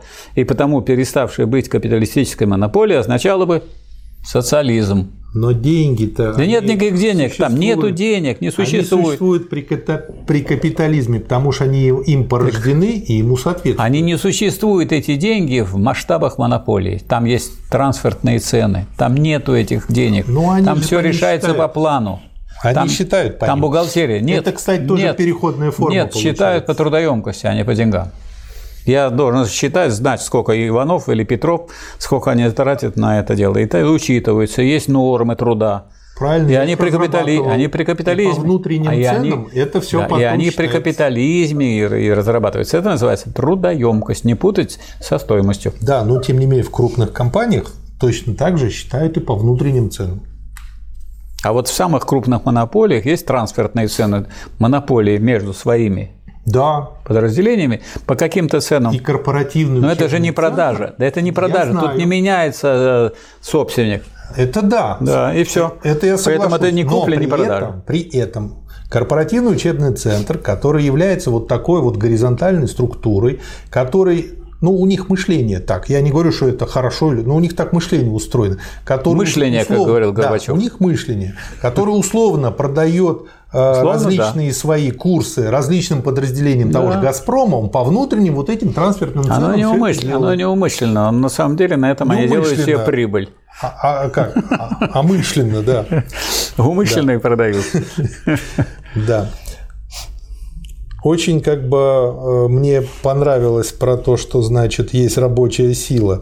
Это такой товар, процесс потребления которого был бы в то же самое время процессом создания стоимости. Да. И такой товар существует. Это рабочая сила человека. Просто Да, и очень наоборот. сильное определение. И Да. наоборот, при социализме такого товара нет. Вот Потому этим- что, процесс, потому что процесс труда не есть процесс создания товара. И нет, нет, нет процесса создания стоимости. Да. И нету стоимости. Согласен. На сто процентов.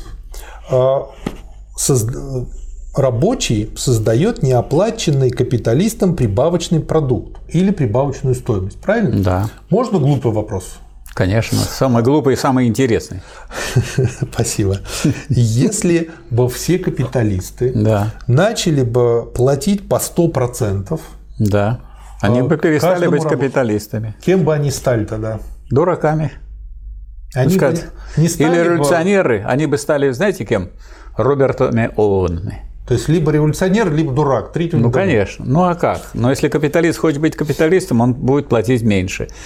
По крайней мере, он будет хоть свою зарплату отрабатывать. Он же еще организатор производства. Значит, пусть он себе платит не 100%, а как вот платит самому инженеру, как платит э, начальнику, директору завода и так далее. Если он так будет платить, он перестанет быть капиталистом, но будет генеральным директором социалистического предприятия или кооперативного предприятия, потому что он не будет, тут не будет эксплуатации. А если он и это не будет платить, он просто разорится, и все, как Роберт Оуэн, он так и сделал.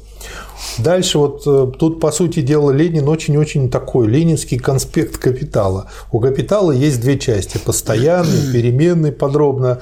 Ну, как подробно, в два абзаца гениально это дело все раскрывает. А, Вот, увеличение прибавочной стоимости возможно путем двух приемов. Либо удлинение рабочего дня, абсолютная прибавочная стоимость, и путем сокращения Я необходимого чувствую- рабочего дня. Я чувствую, вы хотите стоимости. читать, э, сагитировать народ, читать Ленина, потому что говорит, и чем вам читать этот такой длинный капитал? Вот все у Ленина вот в этом 26-м томе в книжке «Капитал» изложено.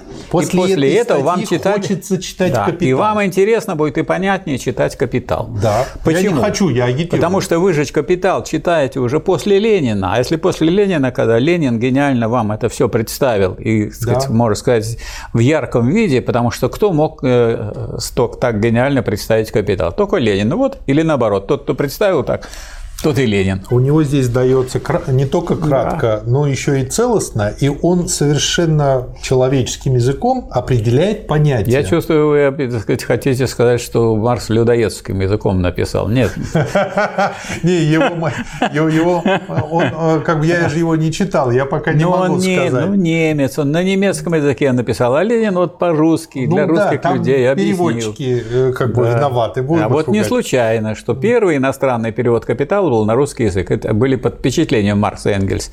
Что они думали, это отсталая царская Россия, душитель свободы в Европе и так далее. И тут вдруг выходит перевод. Да.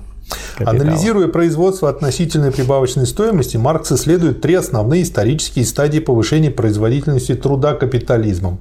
Простую кооперацию, разделение труда и мануфактуру, и машины, и крупную промышленность. И опять же, дальше все это э, подробно здесь э, как бы расписывается. Вот, про прибавочную стоимость, там, про то, про отделение, про первоначальное накопление. Ну, не буду дальше а вот, это а говорить. вот я, мне, вот вы это не будете говорить, а я бы тут сказал, угу. что вот Мар, э, Ленин тут это кратко описывает, что сделал Маркс, а на самом деле он готовится, и мы это уже знаем. У нас какое преимущество? Мы же живем после Ленина, мы знаем, что он подготовился к прыжку, к тому, чтобы написать продолжение этого, этой всей теории и расписать для того капитализма, который превратился в империализм. Угу. Когда когда есть крупнейшие монополии, когда уже нет этого стихийного свободного рынка, уже его нету. Поэтому вы сейчас начали в детали, там, как дальше в банках и прочее. Да. Главное, что его уже нету. Уже при империализме рынка нет как такового. Потому что он по-прежнему еще царит, но он уже подорван. А почему он подорван? А потому что вот эти крупные монополии, они все главные вещи решают. И они решают в масштабах всей Земли. Поэтому э, дальше идет борьба не просто за рынки сбыта, источники сырья, а за раздел мира, а потом и за его передел. И вот Ленин да. и подошел, а, к мировой войне, к тому, как объяснить экономически вот этот подход к этой мировой войне, почему началась мировая война за передел мира между ведущими империалистическими державами. И выход из этой войны как отрицание, как прямая противоположность этого строя, который ни к чему другому, как, кроме как к войне всех против всех, вот, в масштабах мировых уже, он же уже привел к войне в мировых масштабах, уже миллион начинают убивать. Газами, газами травили людей в Первую мировую войну, убийства за убийством шли гнали и гнали народ, и убивали. И, а, вот Ленин говорит, есть люди, которые говорят, надо просто воткнуть ружье в землю. Нет, надо взять это ружье и взять власть. Да. И сказать, рабочий класс эту проблему, э, рабочий класс взял и эту задачу решил под руководством партии большевиков. В этой статье он еще и в такой последовательности дает эти пункты, что они используют друг друга, как бы ты последовательно входишь в тему. Да. И он здесь показывает и как капитализм развивается, и как капитализм на селе, и про ренту, и так далее и тому подобное. И потом доходит следующий пункт – социализм. Да. Из предыдущего видно, что неизбежность превращения капиталистического общества в социалистическое Маркс выводит всецело и исключительно из экономического закона движения современного общества. То есть, О. когда рассуждаем там, экономический закон движения. Вот где раскрытие это. Да. Маркс раскрыл экономический закон движения современного общества. К чему он движется, общество? К чему оно движется? Обобществление труда. К чему оно движется-то? К социализму. Правильно, через Дальше. противоположность. Значит, поэтому вот Ленин из этого для себя вывел, так сказать, какой вывод, что, следовательно, наступило то время, когда нужно действовать. И поэтому большевистская партия была той партией, которая вот эту задачу историческую, которая вот сейчас уже сформулировано, угу. еще раз с ним сформулировано, подытожено к этому моменту. И когда наступила мировая война, то это значит сигнал, что необходимо сделать это политическое действие. Вот. Расстаться с этими всякими каутскими, со всякими, так сказать, бывшими революционерами, да. с оппортунистами, ревизионистами, так, выкинуть их в помойную яму, а так сказать, взять власть в той стране, которая является слабым звеном, не в слабой стране, а в той стране, которая является слабым звеном, где уже и подготовка есть, где легче всего взять революцию. И, а слабым звеном является такая большая страна, тут сразу не победишь. Вот там можно высадить войска, тут войска, а тут сделать еще эту потешную еще отдельную Дальневосточную республику, пусть воюет там с ними, а мы пока угу. ни с кем не воюем. Угу. То есть такая должна быть большая страна, в которой есть большая партия, революционный рабочий класс, и, так сказать, начать новую эпоху. А новая эпоха открывается с появлением первой страны социалистической. Да. И вот э, для любителей, которые как бы говорят, а вот аналогия с сегодняшним днем, вот я сейчас прочту цитату, на мой взгляд, это прямо про сегодняшнее. Обобществление труда в тысячах форм, идущее вперед все более и более быстро и да. проявляющиеся за те полвека, которые прошли со смерти Маркса, особенно наглядно в росте крупного производства, картелей, синдикатов и трестов капиталистов, а равно в гигантском возрастании размеров и мощи финансового капитала. Вот главная материальная основа неизбежного наступления социализма. Значит, материальная основа уже есть. Да. А раз Выполнителем есть этого превращения вот. является пролетариат, вот. воспитываемый самим капитализмом. Ну вот и Ленин не так это показывает, что вот он, видите, он там пролетариат. Это да. тот пролетариат, да. который самым революционным является в России, и в России есть для этого партия, и Ленин является одним из руководителей этой партии, поэтому он не хочет от этого куда-то сказать, отойти и сказать, вот оно само собой идет. Оно не само собой идет. История история эту свою, созна... свою деятельность должна совершить сознательно, в том числе должны быть люди, которые это осознают и сознательно это делают. Вот эта вот революция представляет сознательное, осмысленное, теоретически подготовленное революционное действие, вытекающее из закономерностей современного капитализма, находящегося на этапе империализма. Это не прихоть этих большевиков, потому что они возлюбили народ, они до этого любили. И до этого любили многие очень, и писатели, и революционеры, да, и так далее. А это наступил такой момент, и вот Ленин велик именно потому, что он этот момент понял, что это время действовать, а не рассуждать, что надо улучшить. Хорошо бы, если бы мы жили лучше. Хорошо бы, если бы мы эти язвы социализма, капитализма излечили. А он сказал, что вот что нужно делать. А делать нужно было очень просто, так сказать, э, поскольку у вас э, правящий класс вооружил, товарищи рабочие и товарищи крестьяне, Переложите, пожалуйста, винтовку на это плечо, ну вот создайте советы и берите власть. И про это и было сделано. Да, про любовь есть хороший анекдот. Да. Людоед сидит, кушает лилипута и рыдает со словами, а этот как пел, как пел. Фабричная система показывает нам зародыши воспитания эпохи будущего, когда для всех детей свыше известного возраста производительный труд будет соединяться с преподаванием и гимнастикой не только как одно из средств для увеличения общественного производства, но и как единственное средство для производства всесторонне развитых людей. И вот отсюда, вот, на мой взгляд, опять же есть зацепка. Вот я просто ищу, где Ельмеев нашел вот э, зацепки в том, что сделал Ленин для создания развития теории потребительной стоимости. Линеев нашел вот у Ленина, а Ленин вот эта вот эта зацепка для того, чтобы записать, это в программе партии уже стояло по его предложению, угу. цель социалистического производства – обеспечение полного благосостояния да. и свободного всестороннего развития всех членов общества. Это не Маркса формулировка и не Энгельса, это формулировка да. это Ленина. И Плеханов не мог ее сделать. Он сначала написал в проекте программы «Удовлетворение нужд общества» в шестом томе мы распами. Угу. А вот Ленин сказал «нет, этого недостаточно. Это еще и тресты могут дать. Надо да. обеспечение, для обеспечения полного благосостояния и свободного всестороннего развития всех членов общества. Да. А для этого следующий шаг. Нужно свободное время. Да. И от этого идет дальше уже развивается. Да. А свободное время, значит, получение свободного времени членами общества должно быть главным критерием экономического развития. Вот это уже работа Ельмеева. Да. Следующий шаг. Государство – это организованное насилие, возникло неизбежно на известной стадии э, ступени развития общества, когда общество раскололось на непримиримые классы, когда оно не могло бы существовать без власти, стоящей якобы над обществом и до известной степени обособившейся от него. Ну, а потом, собственно говоря, государство отомрет. Социализм, ведя к уничтожению классов, тем самым ведет и к уничтожению государства. Государство не будет отменено, оно отомрет за ненужностью.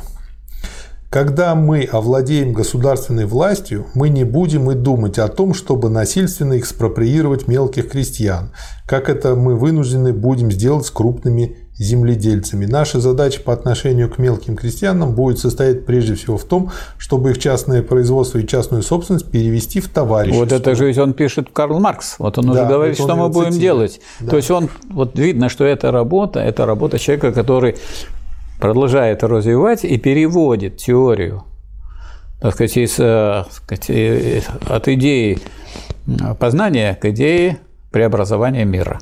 Да. Следующий пункт про тактику классовой борьбы пролетариата. Вот опять же, он тут пишет, что Маск, Маркс в течение всей своей жизни наряду с теоретическими работами уделял неослабное внимание вопросам тактики классовой борьбы пролетариата. И тут я вспоминаю, и он тут указывает, опять же, что без этой стороны материализма Маркс справедливо считал его половинчатым. То есть без классовой борьбы без диктатуры пролетариата не получится это достроить. И это И даже... получается, в 1961 году, собственно говоря, понятно потом, почему сошло. Рабочий класс перестал бороться Да, по разным всяким причинам. А раз он перестал бороться, он потерял все, что завоевал. да. Два рассуждения Маркса особенно важны в данном вопросе. Одно из нищеты философии по поводу экономической борьбы и экономических организаций пролетариата, другое из коммунистического манифеста. Первое гласит, крупная промышленность скопляет в одном месте массу неизвестных друг другу людей. Конкуренция раскалывает их интересы. Но охрана заработной платы, этот общий интерес по отношению к их хозяину объединяет их одной общей идеей сопротивления коалиции. И второй момент. Коммунистический манифест о тактике политической борьбы выдвинул основное положение марксизма. Коммунизмы борются во имя ближайших целей и интересов рабочего класса, и в то же время они отстаивают и будущность движения. То есть, как я понимаю, это одна из причин, почему можно сказать, что профсоюзы – это школа коммунизма. Да, потому что они начало берут, но не берут да. все в целом. А надо доводить это дело до решить до коренных задач пролетариата. Поражение революционного выступления в этой ситуации, как и во многих других, ну тут перечисляются перед этим и анализируются поражения, которые произошли, было с точки зрения диалектического материализма Маркса меньшим злом в общем ходе и исходе пролетарской борьбы, чем отказ от занятой позиции и сдача без боя. То, чему Это потому что постоянно кадеты и Потому что научиться воевать может только воюя. воюя. Ну, а да. если вы учитесь, то в том числе и на поражениях. Да. Дальше идет. Вот я хочу сказать, что тут есть интересное у, Ле... у Гегеля рассуждение о том, что когда новое появляется, угу. оно, естественно, слабее старого. И оно поэтому в борьбе со старым терпит положение, поражение. Но оно уже новое, поэтому оно не может быть разбито. Оно терпит поражение, но то оно есть, и если учится. я не разбит, то я новый. Нет, если вы новый, то вы не разбиты. А если вы не развиты, неизвестно кто, может старый. Так вот, оно в этих поражениях накапливает опыт и начинает переходить к победам. И вот оно побеждает это самое старое. И вот тут диалектика нового и старого, вот на этом и Сталин останавливается. Появляется новое, которое более передовое, чем вот это ваше новое. И тогда это вот новое старое побеждает новое новое, и новое новое терпит поражение. Ну, новое новое постепенно накапливает силу и тоже берет вверх. И так будет происходить, в том числе и в полном коммунистическом обществе. Никаких не будет реакционных классов, но борьба нового со старым и диалектика борьбы нового со старым будут существовать. Очень хорошая фраза на эту тему есть, бытовая. Любите внуков, они отомстят детям. Да. Очень короткая статья на одну страницу. Называется «Автору песни о соколе». С болью в сердце прочет каждый сознательный рабочий подпись Горького наряду с подписью Струве под шовинистски поповским протестом против немецкого варварства. И другая цитата. «Доверие сознательных рабочих налагает на Горького известную обязанность – беречь свое доброе имя и не давать его для подписи под всякими дешевенькими шовинистическими протестами, которые могут вести в заблуждение малосознательных рабочих. То есть, как бы, да, художнику все дозволено, но если уже художник стал символом, то он должен все-таки немножко думать. Да, о том, он пролетарский делает. писатель, и, да. конечно, Ленин указывает, в том числе и ему, на то, что об этом не надо забывать. Мы знаем с вами, какое хорошее отношение было у Ленина к Горькому, и какие у них были да, прекрасные взаимоотношения. Да. Но видите, в принципиальных вопросах Ленин э, ну, сказать, он очень мягко тут написал, очень он мягко. мягко написал, но недвусмысленно. Да, это надо уметь. Известная статья о национальной гордости великороссов. Очень замечательная да. статья. Да. Некоторые говорят, вот, э, Ленин, он только, значит, в интересах других наций. Угу. Нет, Ленин не в интересах там тех или иных наций. Ленин был вообще за развитие всех трудящихся, трудящихся всех наций. Поэтому каждая нация должна гордиться тем, что есть великого в деле эти, этой нации. В том числе и русской нации. Да. А в чем у него национальный город великороссов? Вот. Сейчас спросим. Все на тысячи ладов воспевают свободу и независимость Родины, величие принципа национальной самостоятельности. Перед нами очень широкое и очень глубокое идейное течение, корни которого весьма прочно связаны с интересами господ помещиков и капиталистов великодержавных наций. Чуждо ли нам, великорусским сознательным пролетариатам, пролетариям, чувство национальной гордости? Конечно, нет. Ну, это, в общем-то, очевидно. Мы помним, как полвека тому назад великий русский демократ Чернышевский, отдавая свою жизнь делу революции, сказал, дальше цитата, «Жалкая нация, нация рабов, сверху донизу все рабы». Откровенные и проникновенные рабы великороссы, рабы по отношению к царской монархии, не любят вспоминать об этих словах. А по-нашему это были слова настоящей любви к родине, любви, тоскующей вследствие отсутствия революционности в массах великорусского населения. Тогда ее не было, теперь ее мало, но она уже есть. Мы полны чувства национальной гордости, ибо великорусская нация тоже создала революционный класс. Мы полны чувства национальной гордости, и именно поэтому мы особенно ненавидим свое рабское прошлое и свое рабское настоящее, когда те же помещики, способствующие капиталистами, ведут нас на войну, чтобы душить Польшу и Украину, чтобы давить демократическое движение в Персии и Китае. Никто не повинен в том, что он родился рабом. Но раб, который не только чуждается стремлений к своей свободе, но оправдывает и приукрашивает свое рабство, например, называет удушение Польши, Украины и так далее защитой Отечества великороссов, такой раб, ну, Соловьева вспомнил и прочих товарищей, есть вызывающий законное чувство негодования, презрения и омерзения, халуй и хам. Не может быть свободен народ, который угнетает чужие народы. Нельзя великороссам защищать Отечество, иначе как желая поражения во всякой войне царизму, как наименьшего зла для девяти десятых населения Великороссии.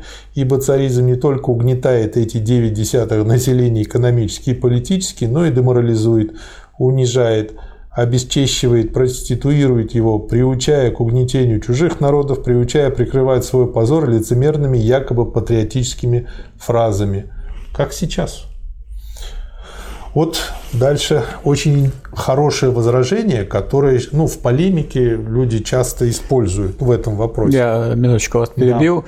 Значит, вот у нас э, в нашем университете есть университетский магазин в Санкт-Петербургском университете. И вот я как-то захожу в него, а там лежит эта книга Ленина «Национальный город Север». Ну, это было, угу. может быть, пару да. лет назад. Угу. Она несколько раз переиздавалась в издании «Азбука классика», значит, с портретом Ленина, и вот национальные. Там не только эта статья, еще несколько статей, но надо сказать, что это вот настолько яркое и великое произведение, и настолько э, оно ясную позицию дает о национальной гордости великороссов, и настолько противостоит и великорусскому шовинизму, и наплевательскому отношению вообще к своему народу, что, конечно, оно является яркой и современной книгой, и вот то, что вы сейчас говорите, конечно, полностью сказать, сейчас актуально на сегодняшний день. Для иллюстрации хочу сказать, в Москве до некоторых пор напротив одного из старых зданий высшей школы экономики было кафе, которое называлось «Дантес». И там вся профессура вышки очень любила назначать встречи. Сейчас это здание снесли, и на этом месте выстроили новое здание Высшей школы экономики. Находится это на улице Петровка. Совсем недалеко от Лубянки и площади с Железным Феликсом. Угу. Вот, это просто говорит о том, что они на самом деле плюют не только на чужие нации, но и на свою тоже. Поэтому как бы нужно их отодвигать потихоньку от власти. Нам возразят, может быть, что кроме царизма и под его крылышком возникла и окрепла уже другая историческая сила – великорусский капитализм, который делает прогрессивную работу, централизуя экономически и сплачивая громадные области. Ну и в смысле по этой причине надо как бы помочь в войне, значит, своим. Но такое возражение не оправдывает, а еще сильнее обвиняет наших социалистов-шовинистов, которых надо бы назвать царско-пуришкевичевскими социалистами. Экономическое процветание и быстрое развитие Великороссии требует освобождения страны от насилия великороссов над другими народами. Эту разницу забывают наши поклонники истинно русских почти бисмарков. Во-вторых, если история решит вопрос в пользу великорусского великодержавного капитализма, то отсюда следует, что тем более великий, великой будет социалистическая роль великорусского пролетариата как главного двигателя коммунистической революции, порождаемой капитализмом. Замечательное произведение. Да. Ультра современное. Очень небольшое и очень насыщенное. Емкое, да. А, отдельно тут есть проект декларации ЦК РСДРП к Лондонской конференции социалистов стран Антанты. Здесь, как всегда, очень кратко, только один небольшой на две страницы пункт поддержка всех попыток сближения и братания в войске и в траншеях между социалистами воюющих стран вопреки запрещениям военных властей Англии, Германии и так далее. То есть власти это дело поняли и запретили. Под, э... А большевики это дело продвигают. Да, да. И большевики продвигают свою идею превращения империалистической войны гражданскую. А гражданскую не ради войны, а ради того, чтобы скинуть власть капиталистов. Потому что и так идет война, и так люди гибнут да. миллионами, и да. нужно как бы решать вопрос Ленин говорит, ну это война, это же реки крови. Ну давайте поговорим по крови. Либо вы реки будете еще проливать, либо вы прольете гораздо меньше крови, и, сказать, установите власть рабочих, которая остановит эту самую войну, как проливание да. рек крови. Это как аппендицит. Морей, да. Если уже назрело, нужно делать операцию. Но операция – это кровь, это больно. Да. Но иначе человек помрет. А иначе вы умрете. Очень интересная статья под чужим флагом. В номере один нашего дела «Петроград, январь 1915 года» была напечатана чрезвычайно характерная программная статья Потресова «На рубеже двух эпох». Перед нами не статья, а манифест известного направления. Ну, имеется в виду оппортунистического. Меньшевик. Потресов. Да. Главная мысль, причем сейчас его многие в телевизоре объявляют чуть ли не соратником Ленина. Почему я хочу сакцентировать на это внимание. И вот уже, по-моему, в третьем или в четвертом выпуске пытаюсь это сделать. Главная мысль Потресова состоит в том, что современная демократия находится на рубеже двух эпох. Причем коренное отличие старой эпохи от новой состоит в переходе от национальной ограниченности к международности. То есть сейчас а, это называется глобализация. Вот. На первый взгляд. Глобализация – это замаскированное принятие того положения, что мир стал империалистическим. Потому что да. когда он переходит к разделу мира, то, так сказать, тогда решение принимается в масштабах всего земного шара, то есть глобальный. Поэтому это слово глобализация нужно только для того, чтобы людей, так сказать, пойти по такому пути, чтобы они лишились той самой теории, которая единственная теория научная, которая объясняет, что происходит. А единственная эта теория – это теория империализма. А никакой-то, никакой науки о глобализме нет и быть не может, отдельной от этого. В самом деле, защита международности, отнесение национальной ограниченности и национальной исключительности к чертам старой, миновавшей эпохи. Это вот очень важно это различать, потому что вот внешне это как бы по-большевистски. Но Разве это не решительный разрыв с поветрием национал-либерализма, этой язвой современной демократии или, вернее, официальных представителей ее? На первый взгляд не только может, но почти неизбежно должно показаться так. А между тем это коренная ошибка. Автор везет свой груз под чужим флагом. Он употребил сознательно или бессознательно, это все равно в данном случае, маленькую военную хитрость. Выкинул флаг международности с той целью, чтобы безопаснее провести под этим флагом контрабандный груз, груз национал-либерализма, ибо Потресов несомненнейший национал-либерал в провозе оппортунизма под флагом международности. А употребление чужого флага Потресовым тем опаснее, что он прикрывается не только принципом международности, но и званием сторонника марксовой методологии. Другими словами, Потресов хочет быть истинным последователем и выразителем марксизма, а на деле подменяет марксизм национал-либерализмом. На деле Потресов противопоставляет национал-либерализму пестрому национал-либерализм одноцветный – то есть победил кто-то глобально, и потом, э, как в том анекдоте, после первого бритья все лица одинаковые. И так по всему миру. То есть, если до этого было все пестрое, то стало все одноцветное. Марксизм же враждебен и для данной конкретной исторической Ну, как сейчас у нас ситуации, американизм во всем капиталистическом да, да, мире. Во всех отношениях враждебен всякому национал-либерализму. Да, просто вот как бы, ну это видно и в культуре, и в языке, как он продвигает себя. Дальше он продолжает разбирать Потресова.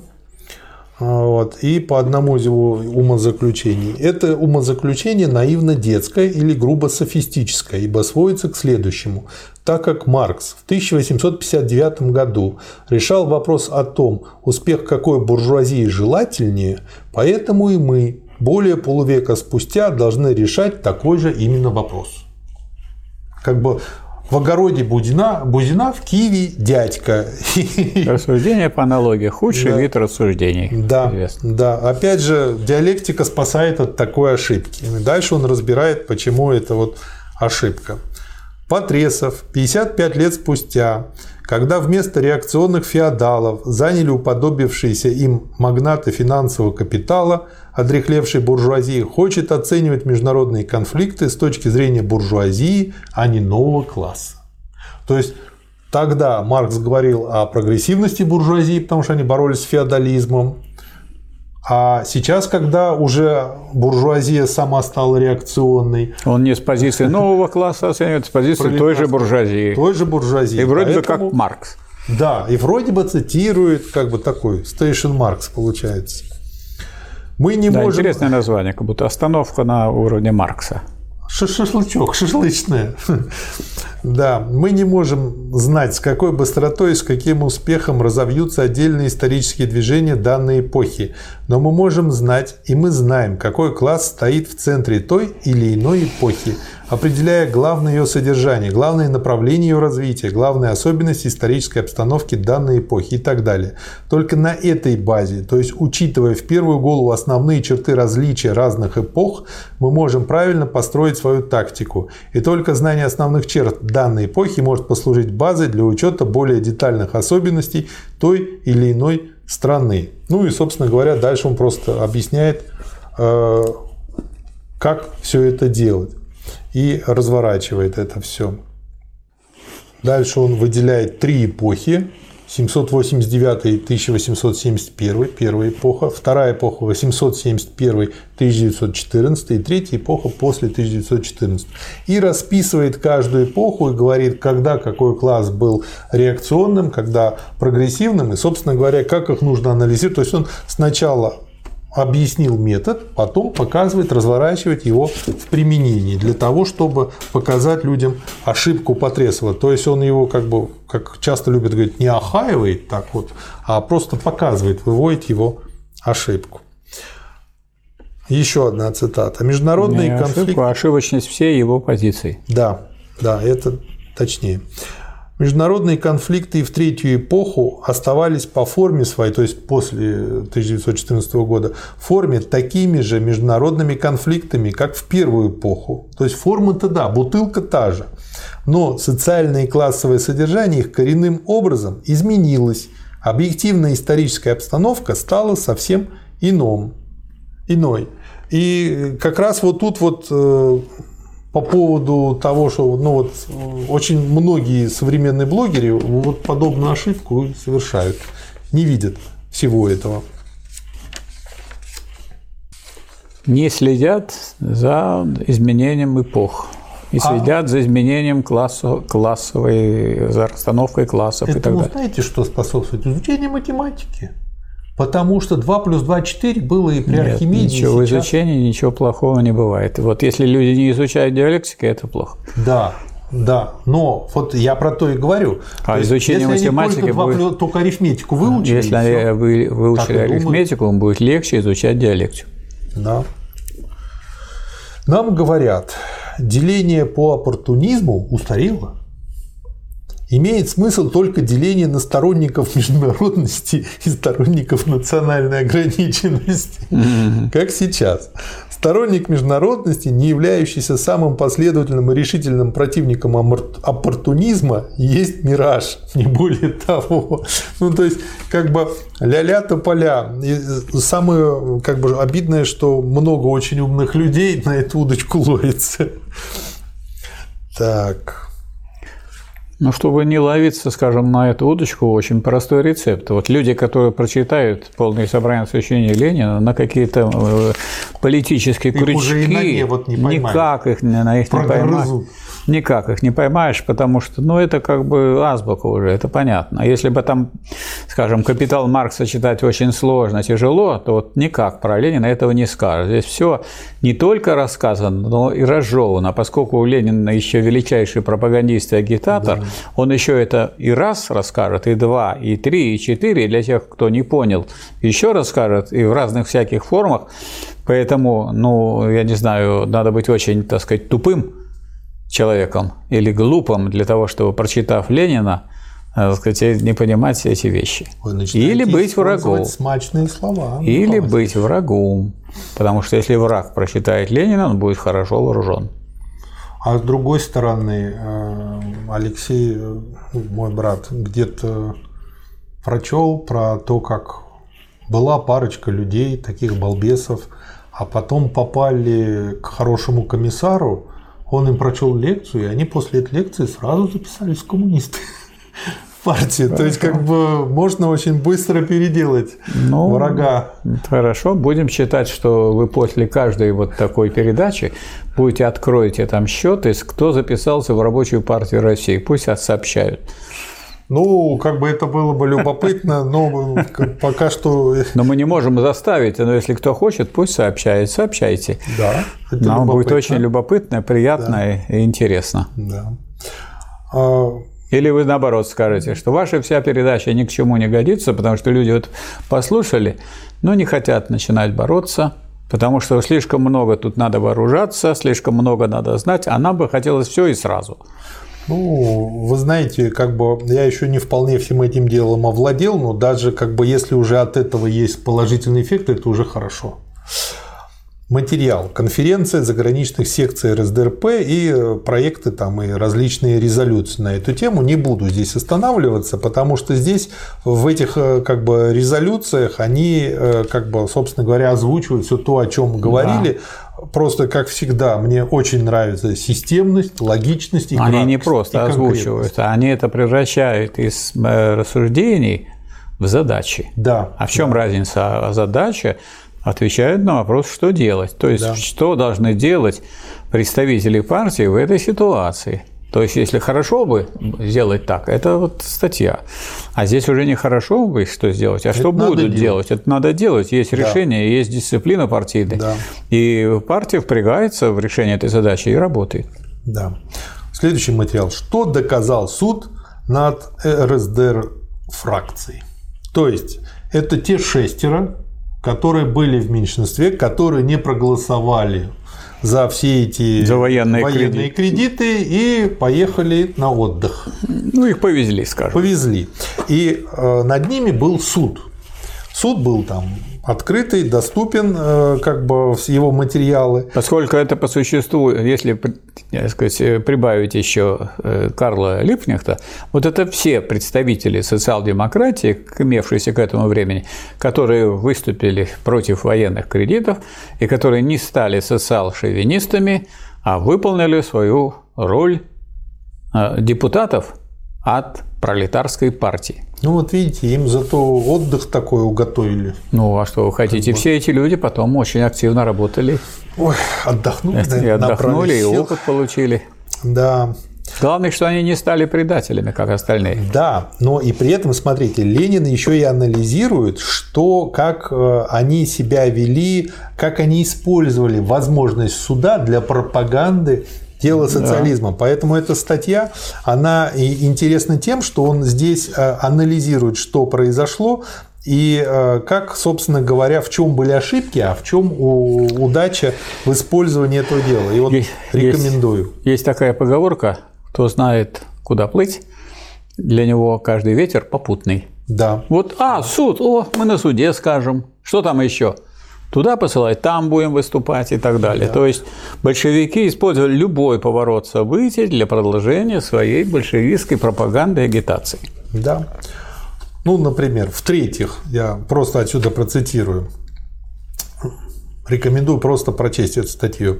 И это самое главное. Суд над РСДР фракцией впервые дал открытый в миллионном числе экземпляров, распространенные по России, объективный материал по важнейшему, основному, существеннейшему вопросу об отношении к войне разных классов российского общества. То есть, да, люди отправились на отдых в кавычках, да, но с другой стороны миллионным тиражом это было распространено как бы об этом узнали люди оппозиции э, российской социал-демократии, оппозиции да. большевиков? Они вот благодаря этим вот людям, которые отправились, да. вот, благодаря их принципиальности, благодаря их стойкости э, большевистской, они благодаря этому завоевали миллионы на свою сторону.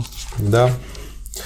Буржуазные филантропы и революционная социал-демократия – Небольшая статья, отсюда небольшая цитата. Три вида сочувствия миру видим мы в реальной политике капиталистических стран. Первый вариант. Сознательные миллионеры хотят ускорить мир, боясь революций. Демократический мир без аннексий, с ограничением вооружений и так далее, они трезво и правдиво объявляют утопии при капитализме. Эту мещанскую утопию проповедуют оппортунисты, сторонники Каутского. Второе несознательные народные массы, мелкие буржуа и полупролетарии, часть рабочих, пожеланием мира в самой неопределенной форме выражают настоящий протест против войны, нарастающее смутное революционное настроение. И третье. Сознательные передовики пролетариата, революционные социал-демократы внимательно присматриваются к настроению масс, используют нарастающее стремление их к миру не для поддержки пошлых утопий, демократического в кавычках мира при капитализме, не для поощрения надежд на филантропов, на начальство, на буржуазию, а для того, чтобы революционное настроение смутного сделать ясным, чтобы систематически упорно неуклонно опираясь на опыт масс, и на их настроение посвящения их тысячами фактов политики до войны, доказывать необходимость массовых революционных действий против буржуазии и правительств своей страны как единственного пути к демократии и социализму. Вот уже началось превращение теории, превращение империалистической войны да. в войну гражданскую, в войну за то, чтобы установить власть рабочего класса, вот уже в практику. Да. Поэтому, когда говорят, что там как бы очень как бы абстрактно и непрактично, это очень люди просто и не читали, да, да. не читамши. А что такое абстрагирование? Это отвлечение. То есть, если абстрагироваться от этого, как бы сделать вид, что Ленин этого не написал, раз я этого не читал.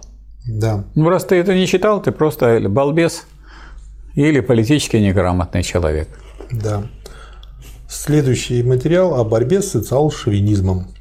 Наиболее интересный и наиболее новый материал по этому злободневному вопросу доставлен закончившейся недавно Международной женской социалистической конференции в Берне.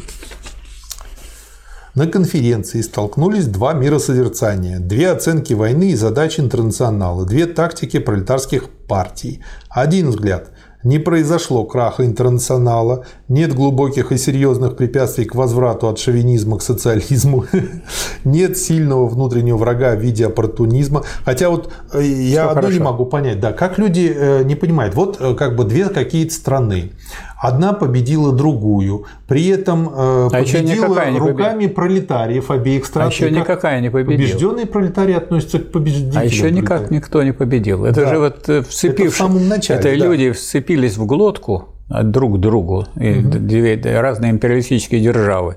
И вот на эту тему так сказать, да. социал-шовинисты начинают рассуждать, дескать, да. что вот ничего страшного не произошло, да. ну, все ну, хорошо. Отрезали, ну нормально, как бы, черт да. с ногой. Нет, то что, так сказать, предали, предали э, свой рабочий класс, предали вообще рабочий класс, предали идеи социализма, коммунизма. Угу. Ну ничего страшного. Вот, да. вот все утихомирится, и опять мы будем считаться социалистами, коммунистами. А да. А Ленин что говорит? Нет, вы уже теперь не будете считаться коммунисты. Да. Мы теперь будем вас заклеймим как врагов социализма, оппортунистов, и, соответственно, будем рассматривать вас колонну вражескую.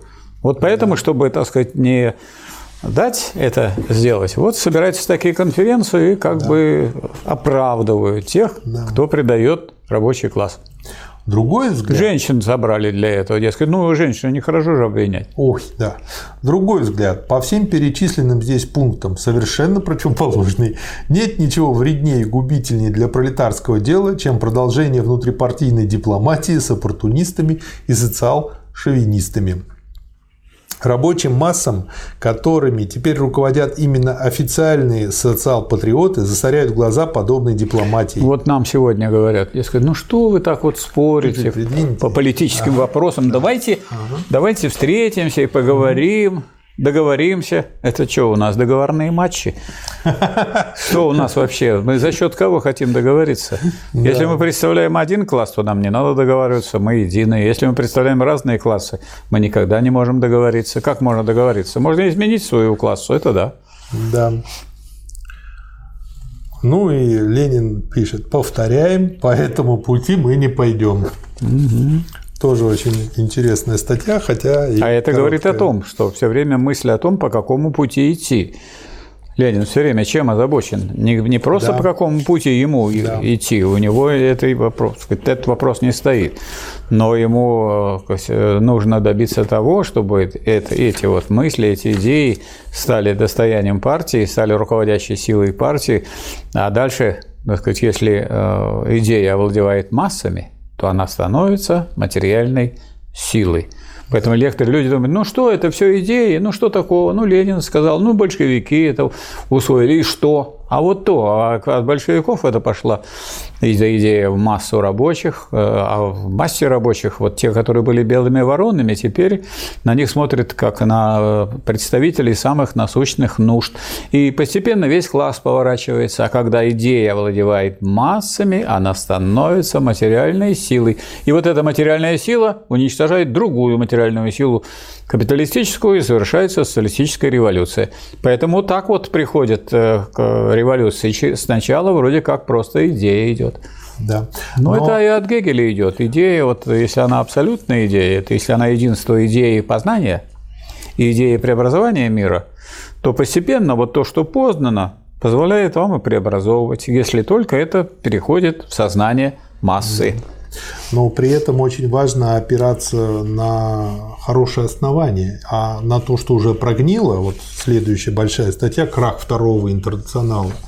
И Ленин просто показывает, что уже крах де-факто произошел – Поэтому пытаться его как-то восстановить, соединить, там еще что-то такое сделать, это просто пустая трата времени. Да не просто пустая, это вы идете навстречу предателям. Еще хуже. Это да. союз предателей. Да. Ну как, если из этого, преда... из этого союза, скажем, не такие люди порядочные, как Карл Липкнехт, как говорится, вышли, угу. а другие вроде бы порядочные люди до этого, такие как, э, э, скажем, Жюль Гет, которому ничего нельзя было предъявить, и вдруг он изменил и стал на сторону ну, противоположного класса, то все с этим союзом надо да. заканчивать. У него, он умер. У него, крах. видимо, пенсионные крах, планы поменялись. Крах второго интернационала – это крах э, вот такой организации, которая закончила свой исторический путь. Она не удержалась на э, позициях представительство интересов рабочего класса и стала подыгрывать буржуазии. А как только она начинает подыгрывать буржуазии, она превратилась в свою противоположность. Диалектика это допускает превращение в свою противоположность. Да. Она допускает и объясняет, что такое бывает. А раз она превратилась в свою противоположность, то наличие того же названия вовсе не означает, что мы должны по-прежнему так относиться к этой организации. Эта организация враждебная, с ней нужно порвать. Да. И поэтому Ленин рвет, и забегая вперед, можно сказать, что именно поэтому значит, э, ставилась задача уже и, и заранее уже об этом мысли были, и после революции, что нужно создать новый интернационал. Третий. Да, Третий коммунистический да. интернационал. А этот интернационал, он свое дело сделал, ну, появились многочисленные партии в разных спасибо, странах. Спасибо, положим на пол. Да. Да. Для сознательных рабочих социализм – серьезное убеждение. А Нет, неудобные... спасибо за то, что было сделано, и не спасибо за предательство. Да. А неудобное прикрытие мещанских примирительных и националистических оппозиционных стремлений. Под крахом интернационала они разумеют вопиющую измену большинства официальных социал-демократических партий своим убеждениям, торжественнейшим заявлением в речах – на Штутгарском и Базельском международных конгрессах, в резолюциях этих конгрессов и так далее. Не видеть этой измены могут только те, кто не хочет видеть ее, кому это невыгодно. Давно признано, что войны при всех ужасах и бедствиях, которые они влекут за собой, приносят более или менее крупную пользу, беспощадно вскрывая, разоблачая и разрушая многое гнилое. Несомненную пользу начала тоже приносить человечеству европейская война 14-15 года, показав передовому классу цивилиз... цивилизованных стран, что в его партиях назрел какой-то отвратительный гнойный нарыв и несется откуда-то нестерпимый трупный запах. А вот теперь смотрите, что получилось. Вот если смотреть на этот процесс с точки зрения диалектики. Значит, э, партии второго интернационала, это угу. того интернационала, у колыбели которого стояли, ну, больше Энгельс, скажем, чем угу. Маркс. Да. Ну и Маркс тоже, он международный товарищество рабочих создавал и так далее. Значит, они изменили рабочему классу. Что из этого следует? Из этого следует, что в этой, так сказать, э, схватке мировых хищников единственной кандидатурой на создание революционной партии и революции оказались большевики. А, скажем, в той стране, в которой был только один человек, не предавший из депутатов, Карл Липкнехт, значит, были надежды, что эта страна поддержит эту революцию. Что э, и произошло в дальнейшем. В России произошла социалистическая революция, и вот, скажем, э, большевики э, заключили Брестский мир похабный в надежде, что вот, скажем, будет все-таки какая-нибудь революция в Германии, хотя бы буржуазная, которая позволит этот мир денонсировать. И Германия оправдала эту надежду. Там произошла революция, и после революции в Германии большевики денонсировали этот Брестский мир. Ну и будем считать, что Карл Липкнехт все-таки помог нашим да, товарищам. Да. И Ленин разбирает вот всю эту тему со вторым интернационалом, его крахом. И, собственно говоря, первый момент в этой теме. Ну вот э, еще раз, так сказать, я вас остановлю, потому что здесь хотелось бы перекинуть мостик к дальнейшим событиям.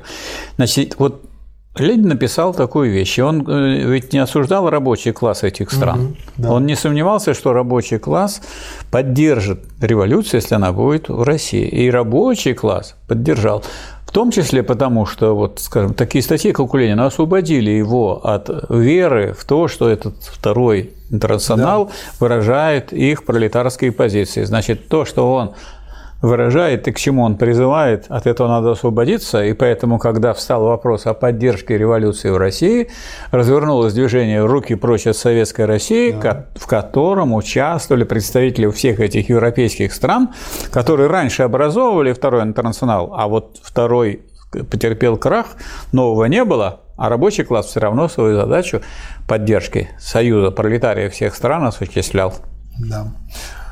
Есть ли налицо измена? То есть он разбирает несколько вопросов, которые могут возникнуть в голове у вдумчивого читателя. И первый вопрос. А есть ли измена главных социалистических партий всем своим убеждениям и задачам?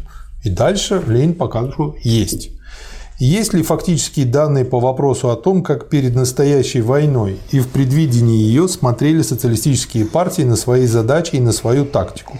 Бесспорно. Это резолюция Базельского международного социалистического конгресса в 1912 году, в которой четко и Каутский, и Плеханов, там, и все остальные немецкие лидеры пишут, что нужно делать.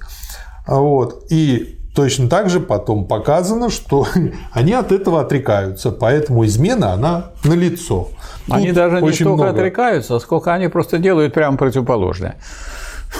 Да, при этом они используют вот этот вот метод, который мы разобрали в предыдущей статье, когда они просто сравнивают несравнимые ситуации. Они берут и в оправдание себе ту ситуацию, когда буржуазия была прогрессивным классом, и э, натягивают ее на текущую ситуацию, когда она уже реакционный класс. Вот. Следующий пункт. Но, может быть, искренние социалисты стояли за Базельскую резолюцию в предвидении того, что война создаст революционную ситуацию, а события опровергли их, и революция оказалась невозможной, ну, другой логичный вопрос. Ленин опять оказывает, да нет, революционная ситуация, в общем-то, созрела, и все ее признаки, опять же, благодаря тому, что у него много статистики, это было видно во всех предыдущих записях, на лицо, что нет, это все есть, и уже почти что до уровня 905 года. Это говорит активность. о том, что граждане эти писали правильные резолюции, но вовсе не собирались их реализовывать в случае войны. Да.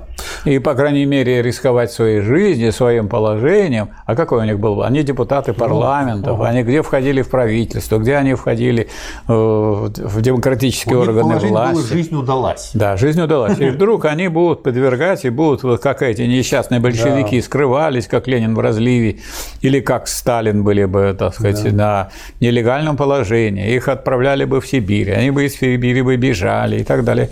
Нет, нам эта жизнь не нужна, это люди, так сказать, привыкли к хорошей сладкой жизни капиталистической. Ну, а э, что касается социализма, это их хобби. Да. Вот это хобби, они не хотели, так сказать, его превращать в настоящую идеологию классовой борьбы. Да, кроме того, Ленин тут пишет, что а, в той резолюции, и не только в ней, а во многих других согласованных между всеми партиями разных стран документах было указано, что не обязательно должна привести к ситуации, она может привести к этой ситуации, и отсюда вывод, что нужно делать. Да. То есть они тоже не, не, как бы нельзя сидеть и курить бамбук и ждать социализма. За него нужно бороться. Вот. Но третий вопрос. Но как могло быть, что виднейшие представители вожди второго интернационала изменили социализму? Как? Вот как? Вы, Он только, вы только, что, только что рассматривали с вами вопрос о национальной гордости великороссов. Угу. Велика гордость великороссов, что в то время, когда в партии в других странах предали свой рабочий класс, а партия рабочего класса России да, не предала, не да. предала, а совершила первую в мире социалистическую революцию, которая позволила нам и первым в мире, так сказать, первой да. в мире стране вывести да. человека в космос, и первой в мире уже, сделать да. другое. Так, как же нам, так сказать, не гордиться тем, что сделала э, партия, которую возглавлял Ленин? Да. И дальше он показывает как. А можно сказать так, они сами себя своей софистической логикой загнали в угол. Потому что вот он, э, я для себя выделил, как бы, что делает софист, как он работает. Софист выхватывает один из доводов в кавычках. И еще Гегель говорил справедливо, что доводы в кавычках можно подыскать решительно для всего на свете. Диалектика же требует всестороннего исследования данного общественного явления. В его развитии и сведения внешнего, кажущегося к коренным движущим силам, к развитию производительных сил и классовой борьбе, Плеханов, он тут э, взят для, примета, для примера, выхватывает цитату из немецкой социал-демократической печати. Сами немцы до войны признавали Д зачинщиком Австрию и Германию и баста. А о том, что русские социалисты много раз разоблачали завоевательные планы царизма насчет Галиции, Армении и так далее, Плеханов молчит. У него нет и тени попытки прикоснуться к экономической и дипломатической истории хотя бы трех последних десятилетий. А эта история неопровержимо доказывает, что именно захват колоний, грабеж чужих земель, вытеснение и разорение более успешного конкурента были главной осью политики обеих воюющих ныне групп держав. То есть не только вот то, что сейчас говорят, что косяк Ленина, что, так сказать, нынешнюю Украину создал Ленин, так еще и бандеровцев с Галичиной тоже сделал царизм. Вот Галичиной, где да. корни. А вот обратите внимание, что вот здесь Ленин объясняет, э, что произошло, предательство лидеров Второго интернационала и особенность общей обстановки, которую продемонстрировал империализм. Империализм продемонстрировал что э, у капиталистических стран, крупнейших, имеются резервы и ресурсы для того, чтобы подкармливать лидеров, в том числе и революционных партий, чтобы они не были способными на революционные действия. Поэтому вопрос, скажем, о том, а может ли совершиться революция в одной стране, только в одной и может, или в немногих. Почему? Потому что империалистическая политика состоит в том, чтобы подкармливать свой не только членов э, верхушки партийной, но и рабочий класс подкармливать за счет того, Других что грабить другие народы. Да. Поэтому только вот такая большевистская да. позиция твердая, которая является поэтому редкой, которая которая позволила вырваться из вот этой политики и не дать ей воздействовать, она является в этом смысле выдающимся достижением да. и величайшим достижением. Поэтому первая революция – это не та революция, где сказать, зачем вы ее начинали, или как говорил Плеханов, не надо было браться за оружие. Не надо браться за оружие, он и говорил еще э, по отношению к московскому восстанию рабочих. А теперь Значит, у нас появляются сейчас люди, которые анализируют историю нашей страны, и вместо того, чтобы проникнуться национальной гордостью великороссов за эту самую революцию, говорят, а и, и не надо было, она потому, наверное, и проиграла, что и не надо было вообще ее осуществлять, да и невозможно ее осуществить и невозможно и в группе стран, и вообще надо сидеть и ждать, когда будет революция в Соединенных Штатах Америки, а они будут забирать э, прибавочную стоимость по повышенной, так сказать, мерке в других странах и подкармливать свой рабочий класс, чтобы оттягивать это так сказать, как можно дальше, дальше и дальше. То есть можно сказать, что сегодня у нас в стране не только Э, на уровне э, руководства КПСС, но и на уровне вольных, так сказать, левых или вольных марксистов появилась большая доля этих предателей коммунизма, предателей социализма и предателей вообще своей родины, пролетарской, социалистической, которые готовы так сказать, лизать сапог американскому хозяину. Да. А, опять же, в качестве э, примера Ленин показывает, как просто э, мне вот очень понравилось ну вот тут слово смачно, по-моему, подходит, облыжные ссылки на Маркса и Энгельса составляют при этом козырный довод обеих главарей социал-шовинизма. Вот. Но в данном случае они не только Маркса и Энгельса цитируют, но еще и Клаузевица. И цитируют его со своей трактовкой, что война – это продолжение политики только другими средствами. Но при этом э, Ленин как раз-таки говорит о том, что и Маркс, и Энгельс, и все марксисты согласны с этим. И как раз-таки раз это продолжение, так и надо продолжать борьбу, нельзя Нет, ну, останавливаться. Ну, просто надо продолжать не политику буржуазную, а свою-то пролетарскую. Вы да, собираетесь продолжать? Нет. Продолжать, да. А они, так сказать, решение принимали. Там указано, что они должны делать в соответствии с решением Базельского конгресса. А на да. самом деле они эту борьбу и это решение выполняли только большевики. Да. Еще один аргумент, значит, э, еще одна в кавычках марксистская теория социал-шовинизма. Социализм базируется на, на быстром развитии капитализма. Победа моей страны ускорит в ней развитие капитализма, а значит наступление социализма. Поражение моей страны задержит ее экономическое развитие, а значит наступление социализма. Сухой остаток поддерживает свою буржуазию. Да, вывод такой. А то, что при этом э, как будут взаимодействовать пролетарии что это их разобщит, международный и, интернационал. И уничтожит, и уничтожит значительную часть их. Да, об этом они как-то не думают. Да. То есть вот чистый оппортунизм получается.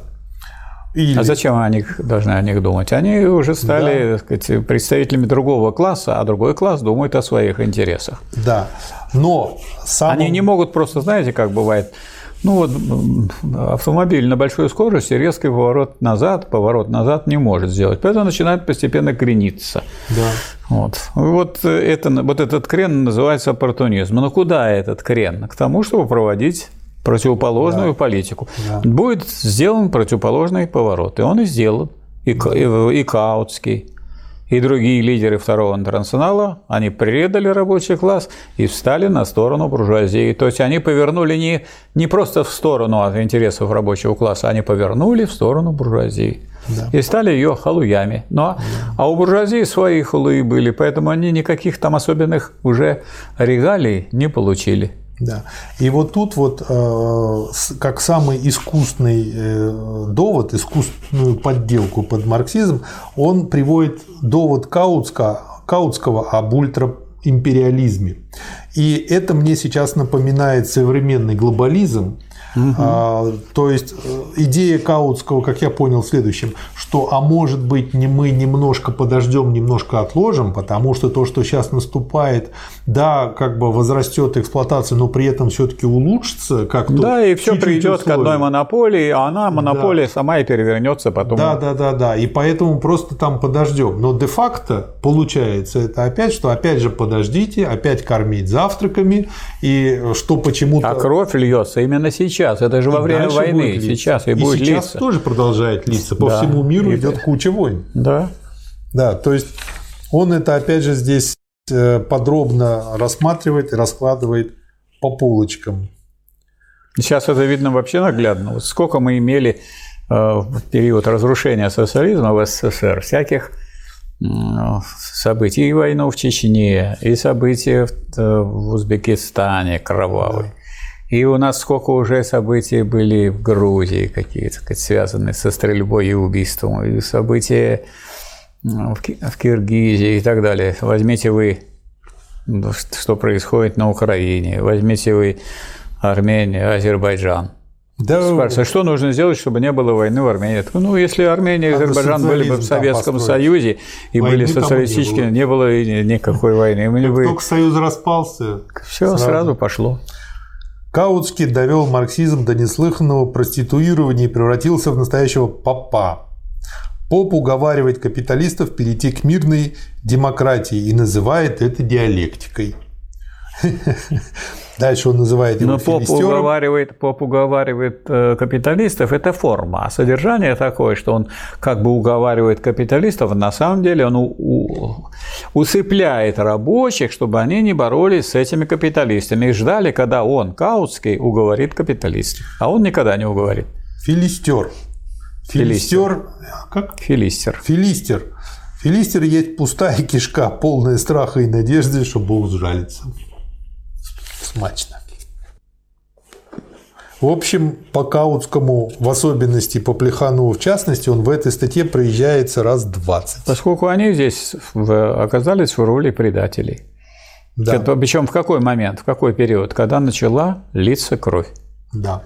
Следующий, опять же, пример. Здесь вот как вот перед лицом проливающейся крови рабочих разных стран, можно ли при этом, так сказать, исходя из того, что, дескать, эти люди заслуженные, они угу. что-то сделали, можно ли оправдывать тех, кто продолжает способствовать тому, чтобы убивали э, представители разных народов друг друга. Трудящиеся убивали трудящихся других ну, национальностей. Заслуги это же в прошлом, надо же и в текущем что-то делать. Да. А они делают, в а в текущем они поддерживают тех, да. кто развязал эту мировую бойню. Да. Можно их поддерживать, тех, кто развязал мировую Нет. бойню? Нет. Вот вам еще образчик проституирования марксизма.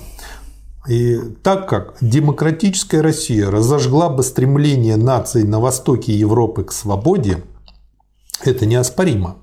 Поэтому теперешняя война, которая ни одной нации не освобождает, а при всяком исходе многие нации порабощает, не есть чисто империалистическая война, так как крах царизма означал бы распад Австрии в силу недемократичности ее национального строения. Поэтому временно окрепший контрреволюционный царизм, грабя Австрию и неся еще больше угнетения нациям Австрии, придал теперешней войне не чисто империалистической, а в известной мере национальный характер.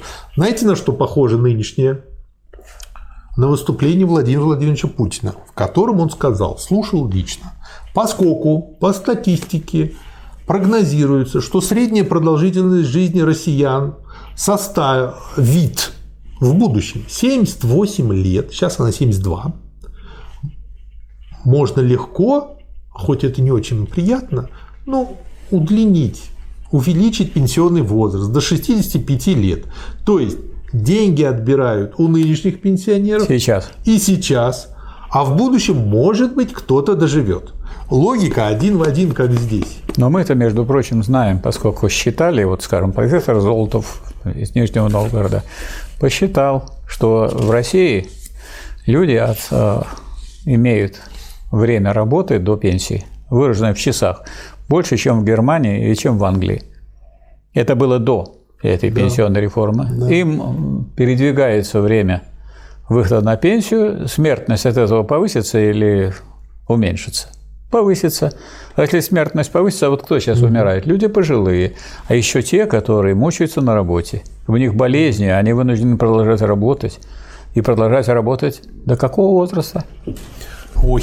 До 65. Теперь 65 же. Да. Ну вот, до 65 вот, значит, вот они должны работать, а так бы они, это были бы пенсионеры, которые бы могли, так сказать, не э, бегать туда, где они заразятся, где они уже слабые, а где они могли бы спастись от этой самой болезни, от которой у нас они мрут. Вот их сначала заставили работать, то есть контактировать. Вот те люди, которые сейчас бы должны да. были не контактировать, а они сейчас контактируют. Это люди в возрасте от 60 до 65 лет. Да. Ну, а раз э, уж такое передвижку сделали, так давайте от 65 будем говорить, сидите вы лучше дома. А почему бы вот этим людям не сидеть дома, которых вы отправили теперь на работу? И они же не просто, они же отключают еще социальную карточку. Так, чтобы не мог человек бесплатно ездить. Уже включил. Уже включили, да? Да, уже включили. Серьезный. Чтобы научный... он не мог выехать на дачу и там на свежем воздухе отдыхать. Да. Серьезный научный и политический вопрос, который Каутский сознательно путем всяческих уловок обходил, доставляя этим громадное удовольствие оппортунистам, состоит в том, как могли виднейшие представители второго интернационала изменить социализму.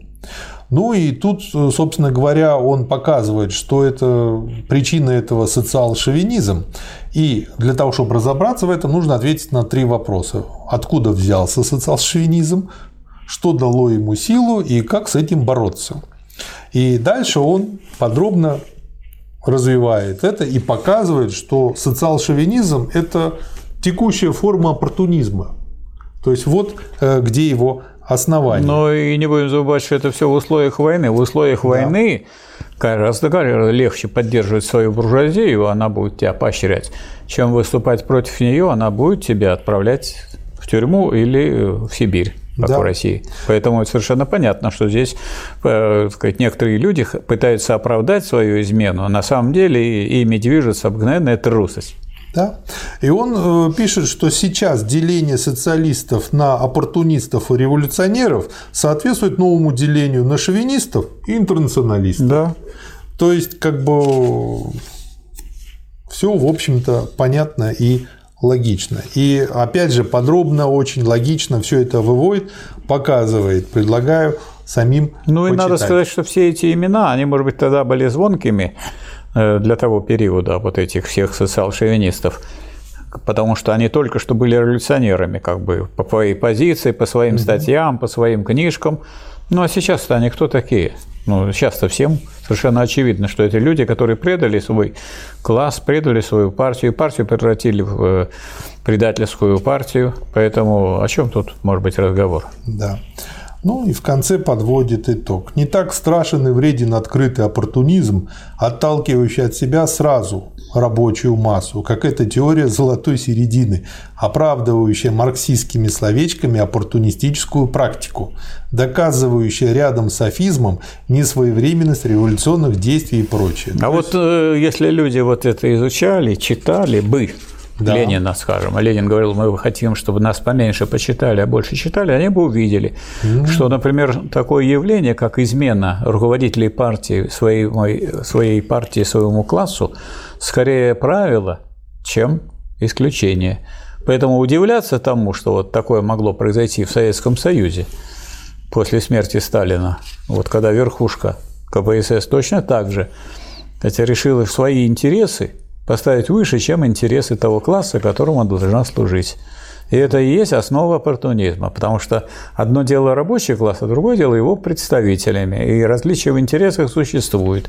И поэтому, если нет подчинения руководителей интересам своего класса, если поспешили освободиться от, а, от э, партмаксимума, если сказать, появился разрыв в положении рабочего класса, и его руководителей его партии, и вообще руководителей.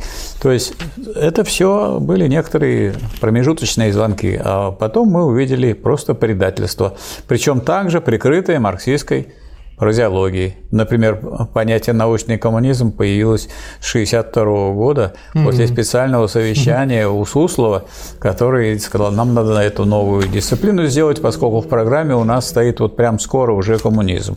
И если вдруг говорят, что прям скоро уже коммунизм, то люди серьезные вот, вот, вот, должны вот, поверить да. тому, что... А, а почему бы и не верить? Пока был Сталин, то, что партия говорила, то и было. Yeah. А а тут оказалось наоборот. Если говорят одно, то получается другое. И прямо противоположное. Вот что произошло. Да. Ну, то есть, по крайней мере, бдительность политическая состоит в том, что не надо доверяться здесь то есть, пожеланиям каким-то, успехам, что измены, они раньше были, причем грандиозная измена была перед Э, Первой мировой войны. Грандиозная измена всех руководителей, всех стран, за исключением Карла Липкнехта и России. Да. Все. Следующий материал очень интересный о поражении своего правительства в империалистической войне. Революционный класс в реакционной войне не может не желать поражения своему правительству. Это аксиома. Ну, это мы уже разбирали. Да. Очень подробно. Я здесь э, вот какую для себя составил табличку. А, очень э, как бы принят такой анализ по схеме 2 э, на 2. Вот есть у нас две стороны, которые ведут переговоры. И переговоры могут закончиться одним из двух вариантов для каждой стороны – победой или поражением. То есть выигрыш или проигрыш. И тогда получается пространство событий, здесь 2 на 2, 4 варианта. Самый хороший вариант – выигрыш-выигрыш, когда обе стороны выигрывают от результатов переговоров. Самый плохой вариант – проигрыш-проигрыш, когда обе проигрывают. По-моему, самый хороший, когда я вот выигрываю, а вы проигрываете. Вот. И вот получается... Почему это обе стороны? Зачем нам обе стороны? Это выигрыш, что он один. Вот даже есть песня, что победа, она одна на всех, мы за ценой не постоим. А вы хотите поделить победу. Я все хочу загробастать. Вот. А если теперь на эту ситуацию посмотреть э, с двух классовых точек зрения буржуазии и пролетариата, как вот переговорщиков, то мы получаем, что а, выигрыш, э, проигрыш, как бы очень как бы интересно начинает играть. Точнее, даже если мы сделаем таким макаром, допустим, буржуазию э, царской России и буржуазию Германии, и вот они воюют между собой. Это другое. А тут если... могут быть переговорщики. Я не очень представляю, какие переговорщики могут быть у рабочего класса буржуазии. Никаких. Нет. Либо победа рабочего класса, либо власть буржуазии. Смотрите. Третьего тут нету. Получается интересная вещь. Если побеждает Германия Россию, выигрывает буржуазия германская, пролетариат проиграет проигрывает. Да? Если побеждает царская Россия Германию, опять же, какая-то буржуазия выигрывает национальная, пролетариат проигрывает. Если они о чем-то договорились между собой, но уцелели как-то, да, такой компромиссный вариант, то получается, что опять пролетариат проигрывает. То есть, но у пролетариата есть возможность как-то победить, если проигрывают обе стороны. И тогда получается, что тоже в поддержку вот ленинской тактики, что он говорил, что каждый должен в первую очередь желать проигрышу своей буржуазии в этой империалистической войне. И э, это получается он единственный не говорит, вариант. Он не говорит своей буржуазии, он говорит своему правительству. Своему правительству, буржуазному. Это не совсем. Буржуазному-то буржуазному, но все-таки говорится о лозунг поражения своего правительства. Если буржуазия будет такая, которая за мир, пусть э, она занимает, свергает этих, которые льют кровь ну, народную. на самом деле, не бывает. Ну, на самом деле, что получилось? Все-таки выиграл-то один блок. Выиграл вот э, франко-английская часть, угу. а немецкая буржуазия-то проиграла. Угу. Немецкая буржуазия-то проиграла, а, а выигрыш-то вы чей считаете? А выиграла, э, выиграл рабочий класс России, потому что мы сразу это денонсировали похабный Брестский мир. Да. То есть так это не получается на этих схемах. Я бы эти схемы не применял. Это не переговорщики. Тут никогда нет переговоров. Какие тут переговоры? Тут идет э, борьба на смерть. Никогда э, буржуазия и рабочий класс не садятся за переговоры, если вы берете ну, вопросы революции. Но, тем не менее, это либо революция, либо контрреволюция, потому что если будет революция, то мы вас арестуем. А если будет контрреволюция, мы вас расстреляем, тех, кто делал революцию. Разве непонятно? Какой тут может быть переговор? Тут никакого переговора не может быть. Поэтому и подтягивается «Аврора», подтягивается войска Северного фронта, вооружается Красная гвардия, так, Петроградский гарнизон – на готове. Поэтому это вот как раз Ленин э, никак не мог на этой точке зрения стоять. Его точка зрения э, такая. Никаких тут переговоров не может быть, только капитуляция.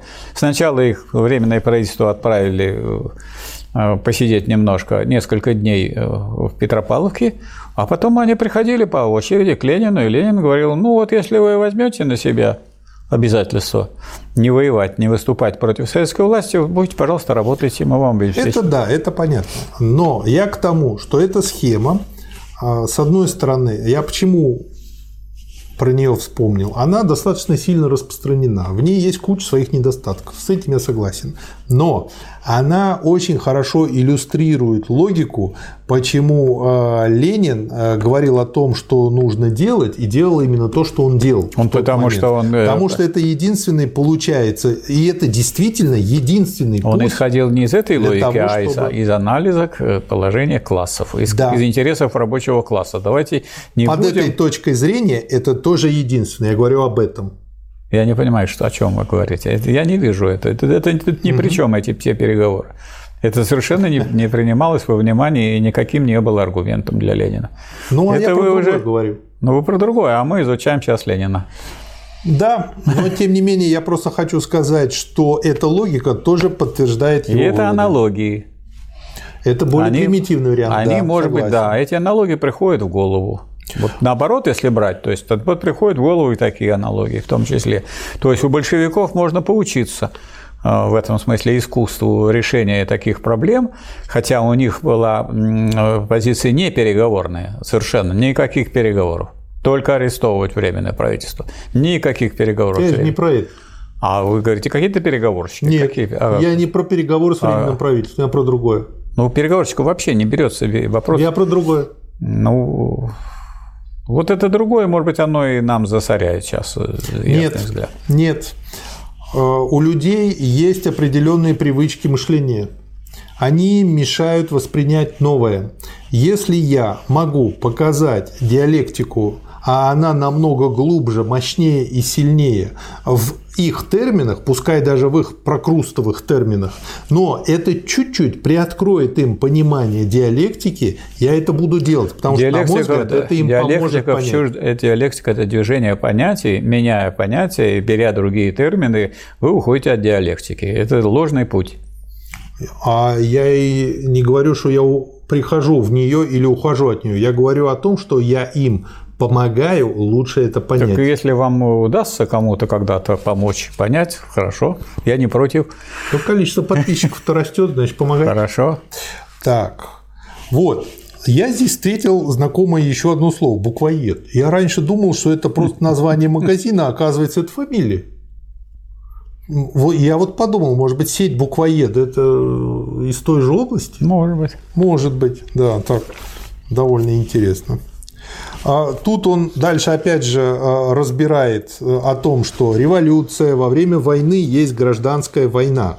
А превращение войны правительств в войну гражданскую, с одной стороны, облегчается военными неудачами, поражением правительств, а с другой стороны, невозможно на деле стремиться к такому превращению, не содействуя тем самым поражению. Ну и дальше Тут вот есть такая проблема, что вот если вдруг начинается ни с того ни с сего революция, угу. то революционеров можно обвинить в том, что они развязали гражданскую войну. Да.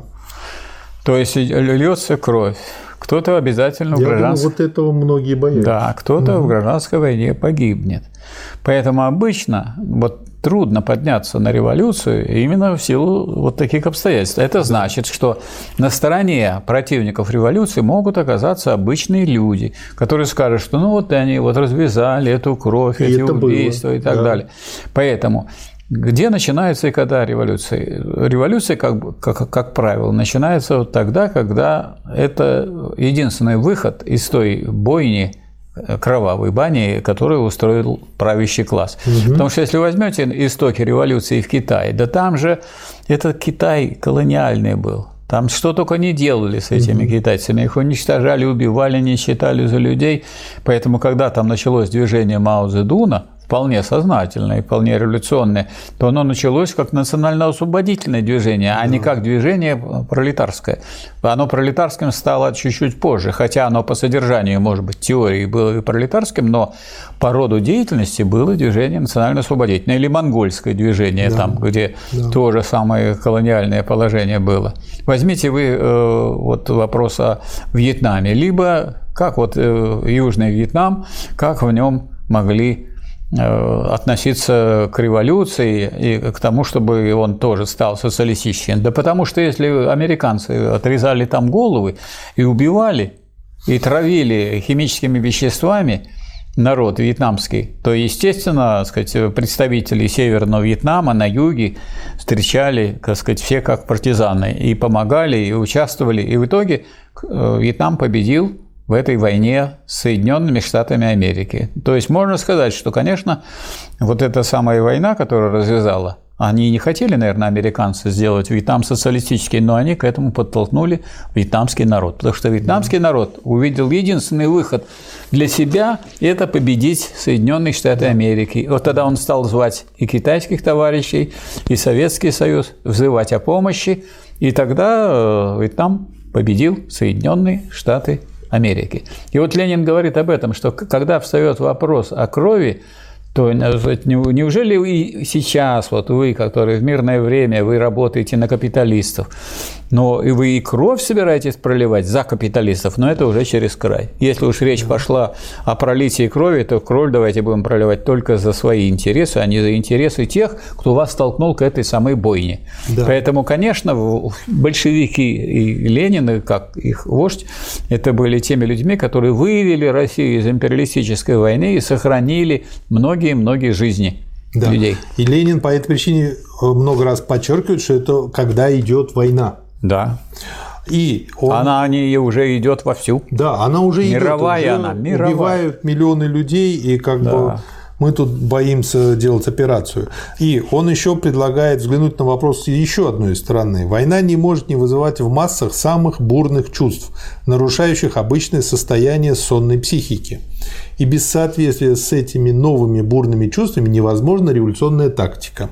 Каковы главные потоки этих бурных чувств? Первый ужас и отчаяние. Отсюда усиление религии. Церкви снова стали наполняться, ликуют реакционеры. Где страдания, там религия, говорит архиреакционер Баррес. И он прав. Второе. Ненависть к врагу. Чувство, разжигаемое специально буржуазией, не столько попами и выгодное только ей, экономически и политически. И третье. Ненависть к своему правительству и к своей буржуазии. Чувство всех сознательных рабочих, которые, с одной стороны, понимают, что война есть продолжение политики империализма и отвечают на нее продолжением своей ненависти к своему классовому врагу. А с другой стороны, понимают, что война войне есть пошлая фраза без революции против своего правительства. Да. То есть вот он выводит именно диалектически. Нельзя вырваться из мировой войны без революции.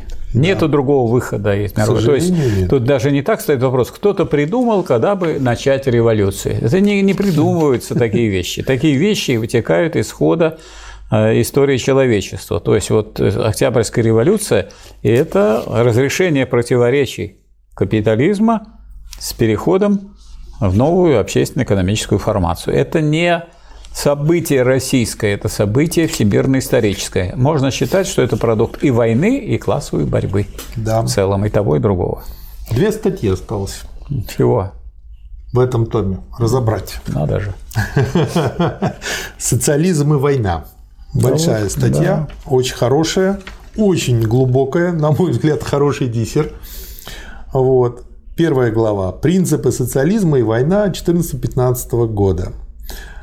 Социалисты всегда осуждали войны между народами, как варварское и зверское дело, но наше отношение к войне принципиально иное, чем буржуазных пацифистов, сторонников и проповедников мира и анархистов – от первых мы отличаемся тем, что понимаем неизбежную связь войн с борьбой класса внутри страны, понимаем невозможность уничтожить войны без уничтожения классов и создания социализма, а также тем, что мы вполне признаем законность, прогрессивность и необходимость гражданских войн, то есть войн угнетенного класса против угнетающего. То есть тут как бы кто против войны, тот должен быть за социализм. Да. А тот, кто против войны и не за социализм, болтун да. и сторонник буржуазии, и сторонник этих э, империалистических войн и кровопролития. Да. Потому что никакого другого тут варианта нет. Нельзя смотреть на связь э, сказать, э, войны как таковой и революции как таковой, не рассматривая классовую подоплеку событий. Да. И от пацифистов, и от анархистов мы, марксисты, отличаемся тем, что признаем необходимость исторического с точки зрения диалектического материализма Маркса изучения каждой войны в отдельности, потому что были прогрессивные войны, да. были такие. И дальше он очень подробно разбирает исторические типы войн, различия между наступательной и оборонительной войной, показывает, что теперешняя война есть империалистическая. Мы это как бы обсуждали, поэтому я тезисно. Показывает это все, как любят часто говорить, на цифрах. Вот. Потом, в общем, интересная цитата, из которой как бы можно провести э, мысль э, к нынешней э, фразе про то, что ждать революции в США бессмысленно. То есть это то, чего сейчас многие ждут блогеры. Отсюда видно, как народы, боровшиеся большей частью во главе других за свободу, 1789-1871 годах превратились теперь после 1876 года на почве высокоразвитого и перезрелого капитализма в угнетателей и поработителей большинства народа населения наций всего земного шара. С 1876 вот на них теперь поэтому и надежда. И на них теперь надежда, что вот эта рабочая аристократия совершит революцию. Они будут драться только как коты за миску. И все. С 1876 по 1914 год шесть великих, в кавычках, держав, великие это Англия, Россия, Франция, Германия, Япония, Соединенные Штаты Америки, держав, награбили 25 миллионов квадратных километров, то есть пространство в два с половиной раза больше всей Европы. Шесть держав порабощают свыше полумиллиарда, 523 миллиона населения в колониях. На каждых четырех жителей великих держав приходится по пять жителей этих колоний. И, и что же мы будем ждать, чтобы в Америке произошла революция? Ну вот теоретическая основа этого тезиса у многих блогеров, мягко говоря, не проработана. А дальше он говорит о различных видах рабства. Она не, не проработана. Люди, которые себя позиционируют как некие блогеры, что они, дескать, вот сами все знают, сами все понимают, и отделяют себя от передового класса, они себя ставят на позицию беспартийную. А Ленин объясняет, что беспартийная позиция есть позиция буржуазная. Да. Поэтому эти блогеры, если они не нашли какого-то соединения с партией, это совсем не обязательно они входят они в партию. Они могут быть искренними. Они да. могут быть искренними да, сторонниками, да. они могут быть, так сказать, такой пропагандистской э, трибуной, которая так сказать, предоставляет возможность членам партии, и не только да. членам партии, пропагандировать соответствующие передовые, действительно, марксистские, да. ленинские идеи и так далее. Но если они думают, что они, вот не будучи, так сказать, э, теми людьми, которые придерживаются принципа партийности, кого-то чему-то могут научить, они ошибаются, они становятся просто халуями империализма. Да, вот. да к сожалению. Такова. Советуем прочесть «Социализм и война», 26 том. Война есть продолжение политики, это опять же по Клаузевицу. Потом показывает пример Бельгии, что якобы там это освободительная война, а на самом деле нет, просто дербанит страну. Показывают, что за то же самое воюет и царская Россия. Да. Вот. А опять же о социал-шовинизме, опять же про Базельский манифест – проложенные ссылки. То есть здесь в этой работе, по сути дела, собрано все, что, о чем вот мы говорили в предыдущих статьях. Про крах второго интернационала, про единство с оппортунистами. Вот э, я, кстати, еще подумал о том, что э, У меня э, некоторая вышла такая ассоциация из лозунга единства вот с оппортунистами и пролетариев с буржуазиями, ну, то, что они выдвигают, это чем-то мне напомнило э, холодную войну. То есть, по большому счету, ведь они на Западе, мы не называли это холодной, это они назвали холодную, то есть для них это была война. А мы перестали воевать. И оппортунисты взяли верх, и вот к чему все это привело. Потом он вводит такой э, хороший термин. Надо вообще понять, что вот, вот есть э, империалистические противоречия. Война есть форма разрешения империалистических противоречий. Да. Война может э, закончиться просто как империалистическая война, угу. чем переделом мира. Убьют да. столько-то миллионов человек ну, и, и переделят мир. Да. И все. Или произойдет в какой-нибудь стране революция, и тогда количество людей, которые погибнет в империалистической угу. войне, будет, э, будет гораздо меньше. Поэтому можно сказать, да. что революция – естественный способ перехода к более высокой общественно-экономической формации, в том числе как единственное средство разрешения противоречий империализма. Да. А что Ленин понимает под каутскианством? Это не случайность, а социальный продукт противоречий второго интернационала, соединение верности марксизму на словах и подчинение оппортунизму на деле. Он э, относит его к пассивным радикалам. Как бы мне понравилось, это пассивный радикал.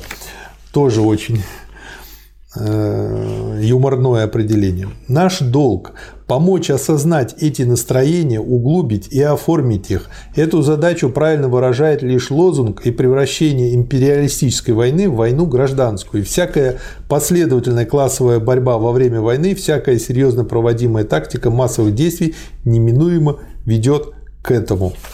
Кто такие социал-шовинисты? Это такие бывшие социалисты, которые не мешают империалистической буржуазии своей страны. Убивать рабочих, трудящихся другой страны и забирать да. богатство другой страны. Да. То есть они до этой войны они выступали вроде бы за революцию, они были за социализм, но они выступали за это на словах. Они к этому не привели, а ведь создает условия для революции как раз обнищание. Да. Вот, э, вот эти моря крови, которые создает, так сказать, эта буржуазия в ходе этой мировой войны. То есть, когда наступили условия для реализации их позиций, они оказалось, что это у них позиция была игрушечная. Они игрались они, в Они играли в войнушку. Они вовсе не собираются делать революцию, рисковать своей теплой, сытой да. жизнью, которую имели как э, вросшие, так сказать, в систему буржуазного государства. Ну, очень же много людей. Ну, а слова они могут говорить обещали, о Обещать не значит жениться. Да. Вот они обещали, да. но не женились. Вот, э, ну, наверное, все понимают, что вот мы можем совершенно спокойно с разными другими, так сказать, товарищами обсуждать вопросы о социализме. Да. Вы обсуждайте сколько хотите, никого это не пугает. Да. Потому что одно дело, так сказать, разговоры, а другое дело реальная классовая борьба, которая осуществляет классы. Если класс не подымется, так сказать, никого это не испугает. Если класс подымется, то его никто уже и не остановит. Следующий пункт э, как бы этого раздела же, э, этой большой статьи – значение нелегальной организации. Ну вот, как бы, когда я… Ну, тут все пунктики небольшие, кто-то в страницу, кто-то в полторы, кто-то в полстраницы. Это вообще полстраницы. Вот Пожалуйста, для чего нужна нелегальная партия? Если бы ее не было, была бы картина одного художника, который приписывают Репину, который называется «Приплыли». Да. Вот. Дальше... Если у вас есть нелегальная часть партии, она действует и тогда, когда вдруг да, начинается война. Да, то есть тут просто это уже как бы как 2 и 2 становится очевидно. Опять же, разбирается вопрос о поражении своего правительства, о том, что лозунг о пацифизме, к чему он приводит, о и праве все время идет подмена понятий, дескать. Вот большие говорят о поражении своего правительства, они говорят о поражении России. Да это Россия-то никуда не пропадет. Россия Конечно. не пропадет. Россия стала великой благодаря революции и благодаря созданию Советского Союза.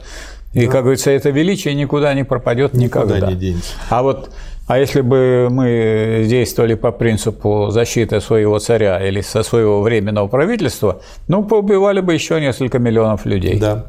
Вторая глава, второй раздел этой статьи – «Классы и партии в России». И здесь последовательно разбираются буржуазия и война, пролетариат и война, как бы все в применении к войне. И дальше вот я тут что интересное как хочу процитировать. Я как бы увидел определенную аналогию с Донбассом нынешним. Громадный чудовищный аппарат лжи и хитросплетений был пущен в ход и в России, чтобы заразить массы шовинизмом, чтобы вызвать представление, будто царское правительство ведет справедливую войну, бескорыстно защищает братьев славян. Класс помещиков и верхи торгово-промышленной буржуазии горячо поддержали воинствующую политику царского правительства. Они справедливо ждут для себя громадных материальных выгод и привилегий от раздела турецкого и австрийского наследства. То же самое и сейчас. И вот тут вот появляется термин панславизм и прочее. Это то, что сейчас у нас очень активно процветает. Дальше он разбирает рабочие классы война, дальше разбирает российскую социал-демократическую рабочую фракцию, и вон те шесть депутатов, которые там были. В общем, все очень подробно, хорошо. То есть образец для так сказать, всей истории участия в буржуазном парламенте. Да. А, про восстанов... про интернационал и про восстановление интернационала. Ну, начинает всегда по-ленински, как не надо его восстанавливать об этом пишет, то есть как бы не надо слушать, что предлагает Каутский или Плеханов, а они что предлагают? Сейчас поболтали, потом, когда уляжется, успокоится, мы опять соединимся. То есть mm-hmm. это вот как бы такой между собой. И опять эти предатели будут во главе. Да, да. А зачем? А Ленин говорит, такого уже не будет. Всё. Да, да. То есть так категорически восстанавливать вот. не Вы надо. Вы уж с этого корабля ушли, и корабль пошел вперед без вас. Да. Марксизм не пацифизм. Бороться за скорейшее прекращение войны необходимо, но только при призыве к революционной борьбе требование мира получает пролетарский смысл. Следующая, четвертая глава этой статьи – история раскола и теперешнее положение социал-демократии. По-ленински, опять же, кратко, системно показывает все варианты раскола, там, меньшевизм, большевизм, марксизм, ликвидаторство, все периоды, опять же, все систематизировано на тот текущий момент, и можно освежить это а, в голове. Ну и завершается все задачами нашей партии. А, наша партия и дальше должна идти по тому же последовательно революционному пути. Очень такая хорошая, очень системная. Мне эта статья понравилась больше всех а, в этом сборнике. Ну и, наконец, ваша любимая статья о лозунге Соединенных Штатов Европы. Это не моя любимая статья, это любимая статья Ленина, потому что ага. в этой именно статье Ленин дает новую совершенно трактовку вопроса о революции. Если угу. раньше у Маркса и Эмильса, еще в немецкой идеологии, э, на почве того капитализма, который был еще не империализмом, э, была такая трактовка, что вот э, революция произойдет как соединение усилий ряда Э, так сказать, наиболее развитых капиталистических стран. В какой-то мере это подтвердилось угу. в наше время, в том да. смысле, что без единства пролетариата всех стран нельзя ни в какой стране э, да. совершить социалистическую революцию и сохранить завоевание социализма. Нужна поддержка То есть интернационал важен. Важен, но не, мы находимся в условиях империализма, и теперь нужно этот же вопрос – которые поднимали Маркс и Энгельс, решить в условиях империализма. В условиях империализма уже нету такого состояния, когда созревает одинаковые условия для революции.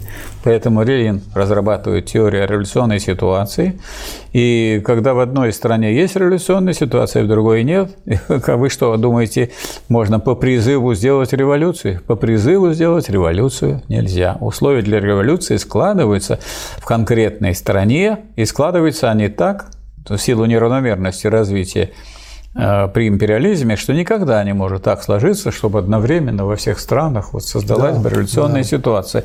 Поэтому революция может. И иначе и не может быть, кроме как э, она может э, возникнуть только в одной стране, и, и может в этой одной стране победить. Нельзя это отрывать, потому что если революция не может победить, нечего ее и делать. То есть, если мы начинаем строительство социализма, начинаем мы с установления власти рабочего класса, да? а установление власти рабочего класса еще не есть победа социализма, это победа только социалистической да. революции. Потом идет переходный период. И вот в течение переходного периода все уклады, все другие способы производства, и прежде всего капиталистический, исчезают в ходе классовой борьбы – и эта уже классовая борьба не, не связана только с войной, она связана как раз с активной деятельностью государства пролетарского, с деятельностью государства диктатуры рабочего класса. И после этого вы получаете социализм как первую низшую фазу коммунизма. И хотя там свои противоречия и свои проблемы, и тоже есть негативные тенденции, и очень сильные, но победа социализма возможна в одной отдельно взятой стране. Если она невозможна в этой стране, вообще она тогда невозможна, потому что равномерности нету, значит, нету в группе стран, нету в одной, и значит, все должны застыть и смотреть, как моря крови проливается. Я думаю, что все понимают, что и Вторая мировая война, она ведь связана не с существованием Советского Союза. Все прекра... Даже никто из врагов вообще социализма и врагов Советского Союза не говорит, что мировой войны бы не было, если бы не было СССР. Она же началась как угу. война между империалистическими державами. Да. И потом уже пришлось так сказать, поскольку это империалистические державы, поэтому одна из групп, которая решила стать хозяйкой вообще на земле, немецкая империалистическая буржуазия, решила, ну и заодно надо и приобщить эту Россию. Уж заодно, уж коли она воюет с Англией, и коли она, так сказать, воюет с Францией, то почему бы ей не повоевать с Россией, не забрать то, что плохо лежит. Да. Вот поэтому э, вот в этой ситуации никак нельзя ставить вопрос отдельно, что, дескать, вот революция возможна, а победа невозможна. Разве можно, разве могут серьезные революционеры ставить вопрос так, давайте мы начнем революцию, а там видно будет. Давайте мы как бы пойдем на рыбалку. То есть, да, только а рыбы не А удочку, может, возьмем, может, А зачем ее брать? Все равно мы ее не поймаем. Мы купим рыбу. Зачем это брать, когда лучше на обратном пути купим в ближайшем рыбном магазине. Отчитаемся же. Поэтому люди, которые сейчас рассуждают рассуждают, что, дескать, вот революция, значит, э, она не может победить в одной стране. Только в одной стране она и может победить. Потому что если она не победит в одной, она ни в одной не победит. Не может сразу победить она во всех странах.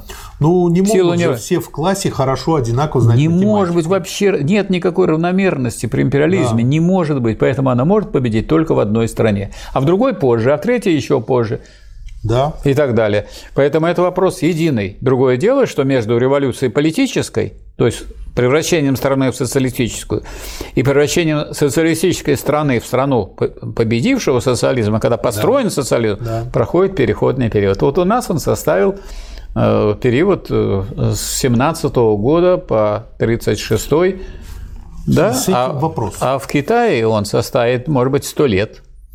Так Китай сколько? Господи. Да, Китай миллиард четыреста да, миллионов поэтому человек. если они за сто лет пройдут, это будет очень быстро. Да, это будет количества. очень быстро.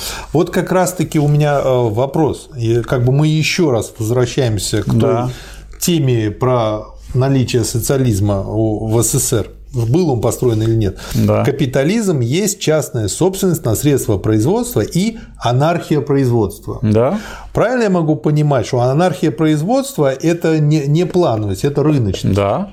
Вот. Отсюда тогда получается, что если вот эти два главных... Даже как бы, и не рыночность, но не плановость. Не плановость, да. Потому Отсюда... что, скажем, вот возьмите вы наш, скажем, вот сейчас сектор государственный, у нас угу. он 55% а некоторые цифры, если что, и 70. Он не, не товарный. Почему? Угу. Потому что это все собственность одна, государственная. Да. Там никакой плановости нет. Никакой нет плановости там. Да. Полная вот. анархия. Вот. Дальше. Госкапитализм, который у нас был как уклад с 17 с 18 года, когда национализировали, а еще план планомерность не наладили. Планомерность мы наладили с 28 года. А до этого вот в этом самом госкапитализме что было? Анархия, и он назывался госкапитализм, потому что ведется как старый капитализм, только прибыль забирает государство, а больше ничего там нету социалистического. Да. Но прибыль забирали. И тогда получается, что два э, главных момента, или там два основных момента, это значит, что государственная собственность на средства производства и, И плановость, плановость, да. и тогда они образуют социализм. Дело в том, что плановость означает не вообще плановость, а планомер- потому что плановость есть в любой мануфактуре, плановость есть в любой капиталистической монополии. Но если, ну, допустим, но кроме, социали- кроме монополии современной России, тут нет плановости, это удивительно просто. То есть плановость может быть планомерным развитием в, интересах э, буржуазии или планомерным развитием в интересах рабочего класса. Если это планомерное развитие в интересах рабочего класса, то поскольку рабочий класс э, выражает интересы общества в целом и является передовым, поэтому это его интересы общественные. Тогда можно доказать и обосновать, что планомерное развитие в интересах рабочего класса – это реальное содержание общественной собственности. А тогда, раз собственность общественная, тогда у вас Социализм. социализм. Вот, А, вот и все. то есть получается, что те люди, которые вот это утверждают, как бы они как минимум противоречат тому, что Ленин и Маркс написали. Конечно. Да. Конечно. Возвращаемся к статье. Я просто тут в этой статье есть вот этот пункт, который очень интересен. Да. Но теперь возвращаемся к ней. Как организовано в эпоху наивысшего развития капитализма ограбление горстка великих держав около миллиарда населения Земли и при Хорошо капитализме иная, э, так организован. И при капитализме иная организация невозможна. Соединенные Штаты Европы при капитализме равняются соглашению о дележе колоний. Но при капитализме невозможна иная основа, иной принцип дележа, кроме силы.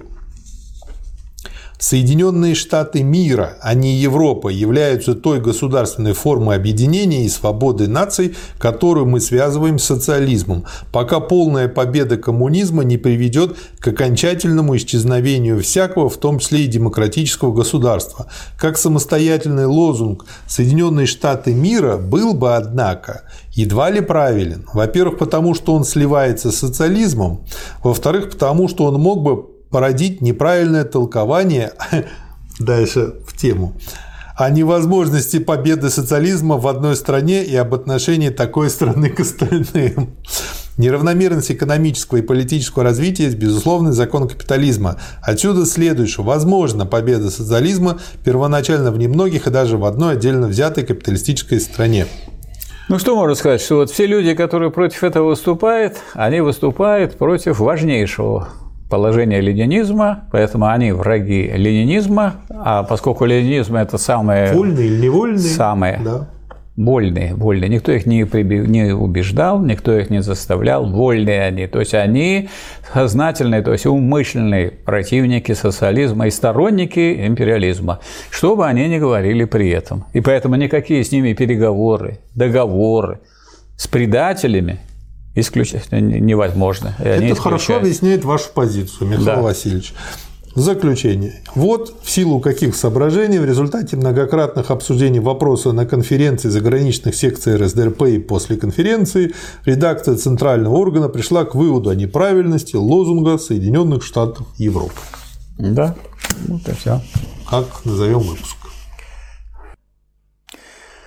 Марксизм эпохи пролетарских революций. Хорошо. Спасибо, Правильно? Михаил Васильевич. Эпоха, вот она, вот война началась, это эпоха пролетарских революций. По-моему, в точку. Потому что до этого, пока еще развивался капитализм, это была эпоха буржуазных революций.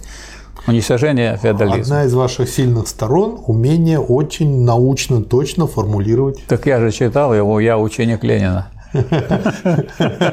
А я вы- тоже читал, но я пока так не могу. Нет, а вы наполовину ученик Ленина. А, ну да, значит, скоро. да. Поэтому уже тут э, у нас уже сейчас начинается конкуренция, и я уже начинаю тосковать.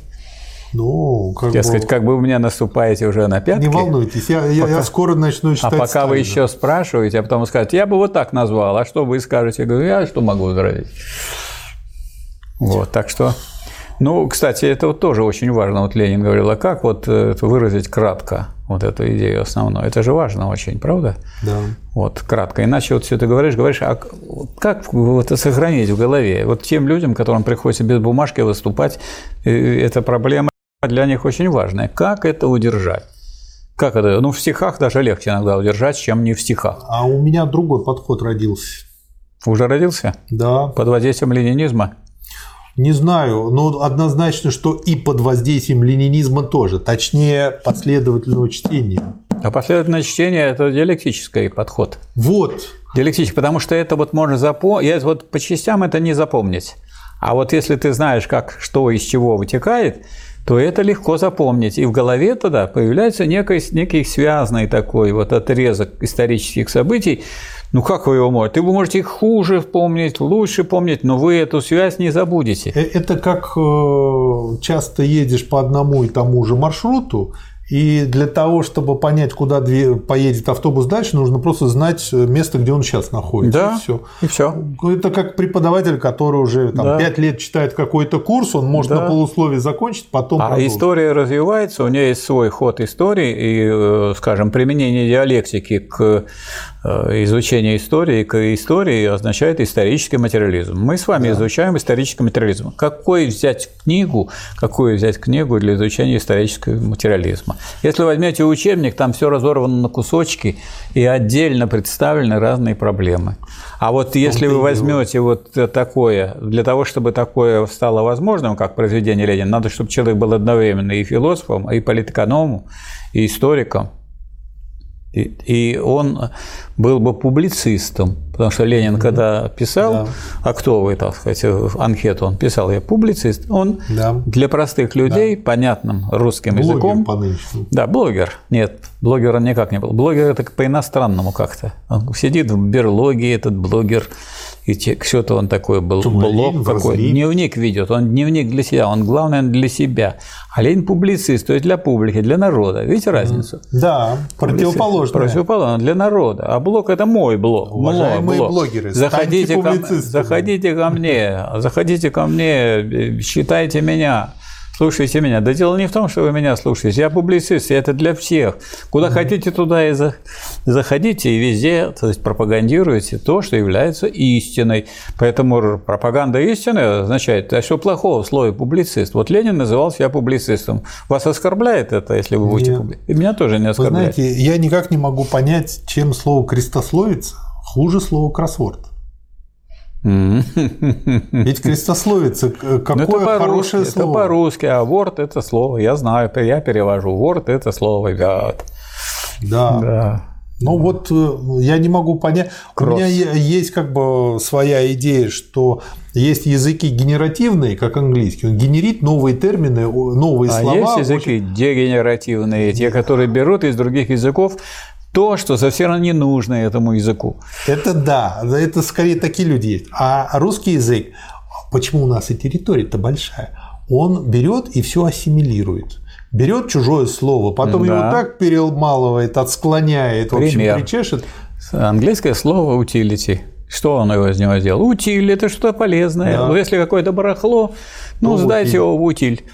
Вот утиль, то есть польза от него будет. Можно пол вытереть, если у вас совсем грязная рубашка. Разорвите ее на тряпке и будете, как только где-то прозлито что-то испачкано, будете утирать. Это да, ваше утиль да. сырье. То есть язык очень, это, да, ну, очень ценный. Если не самый мощный, то, по да. крайней мере, один из самых очень мощный. Это язык той страны, которая первой совершила социалистическую революцию. Может быть, поэтому, И пока еще никто до этого получилось. уровня не поднялся. Поэтому те вас свободы, которые у нас хоть и некоторые кричат, что им вообще не дают сказать, не дают, вам просто нечего сказать, поэтому вы ничего и не можете сказать, потому что тем, кому есть что сказать, они в условиях современной России, несмотря на этот самый капитализм, несмотря на то, что на нас пытаются надеть снова капиталистический намордник, тем не менее, все люди, которым есть что сказать, говорят – ну, правильно, если и они говорят по... сказать, как по... он может посмотреть на кого-то, прежде да. чем что-то сказать. И он, между прочим, и он, между прочим, по старой российской революционной традиции действует. То есть, mm. хотя он может быть не революционер,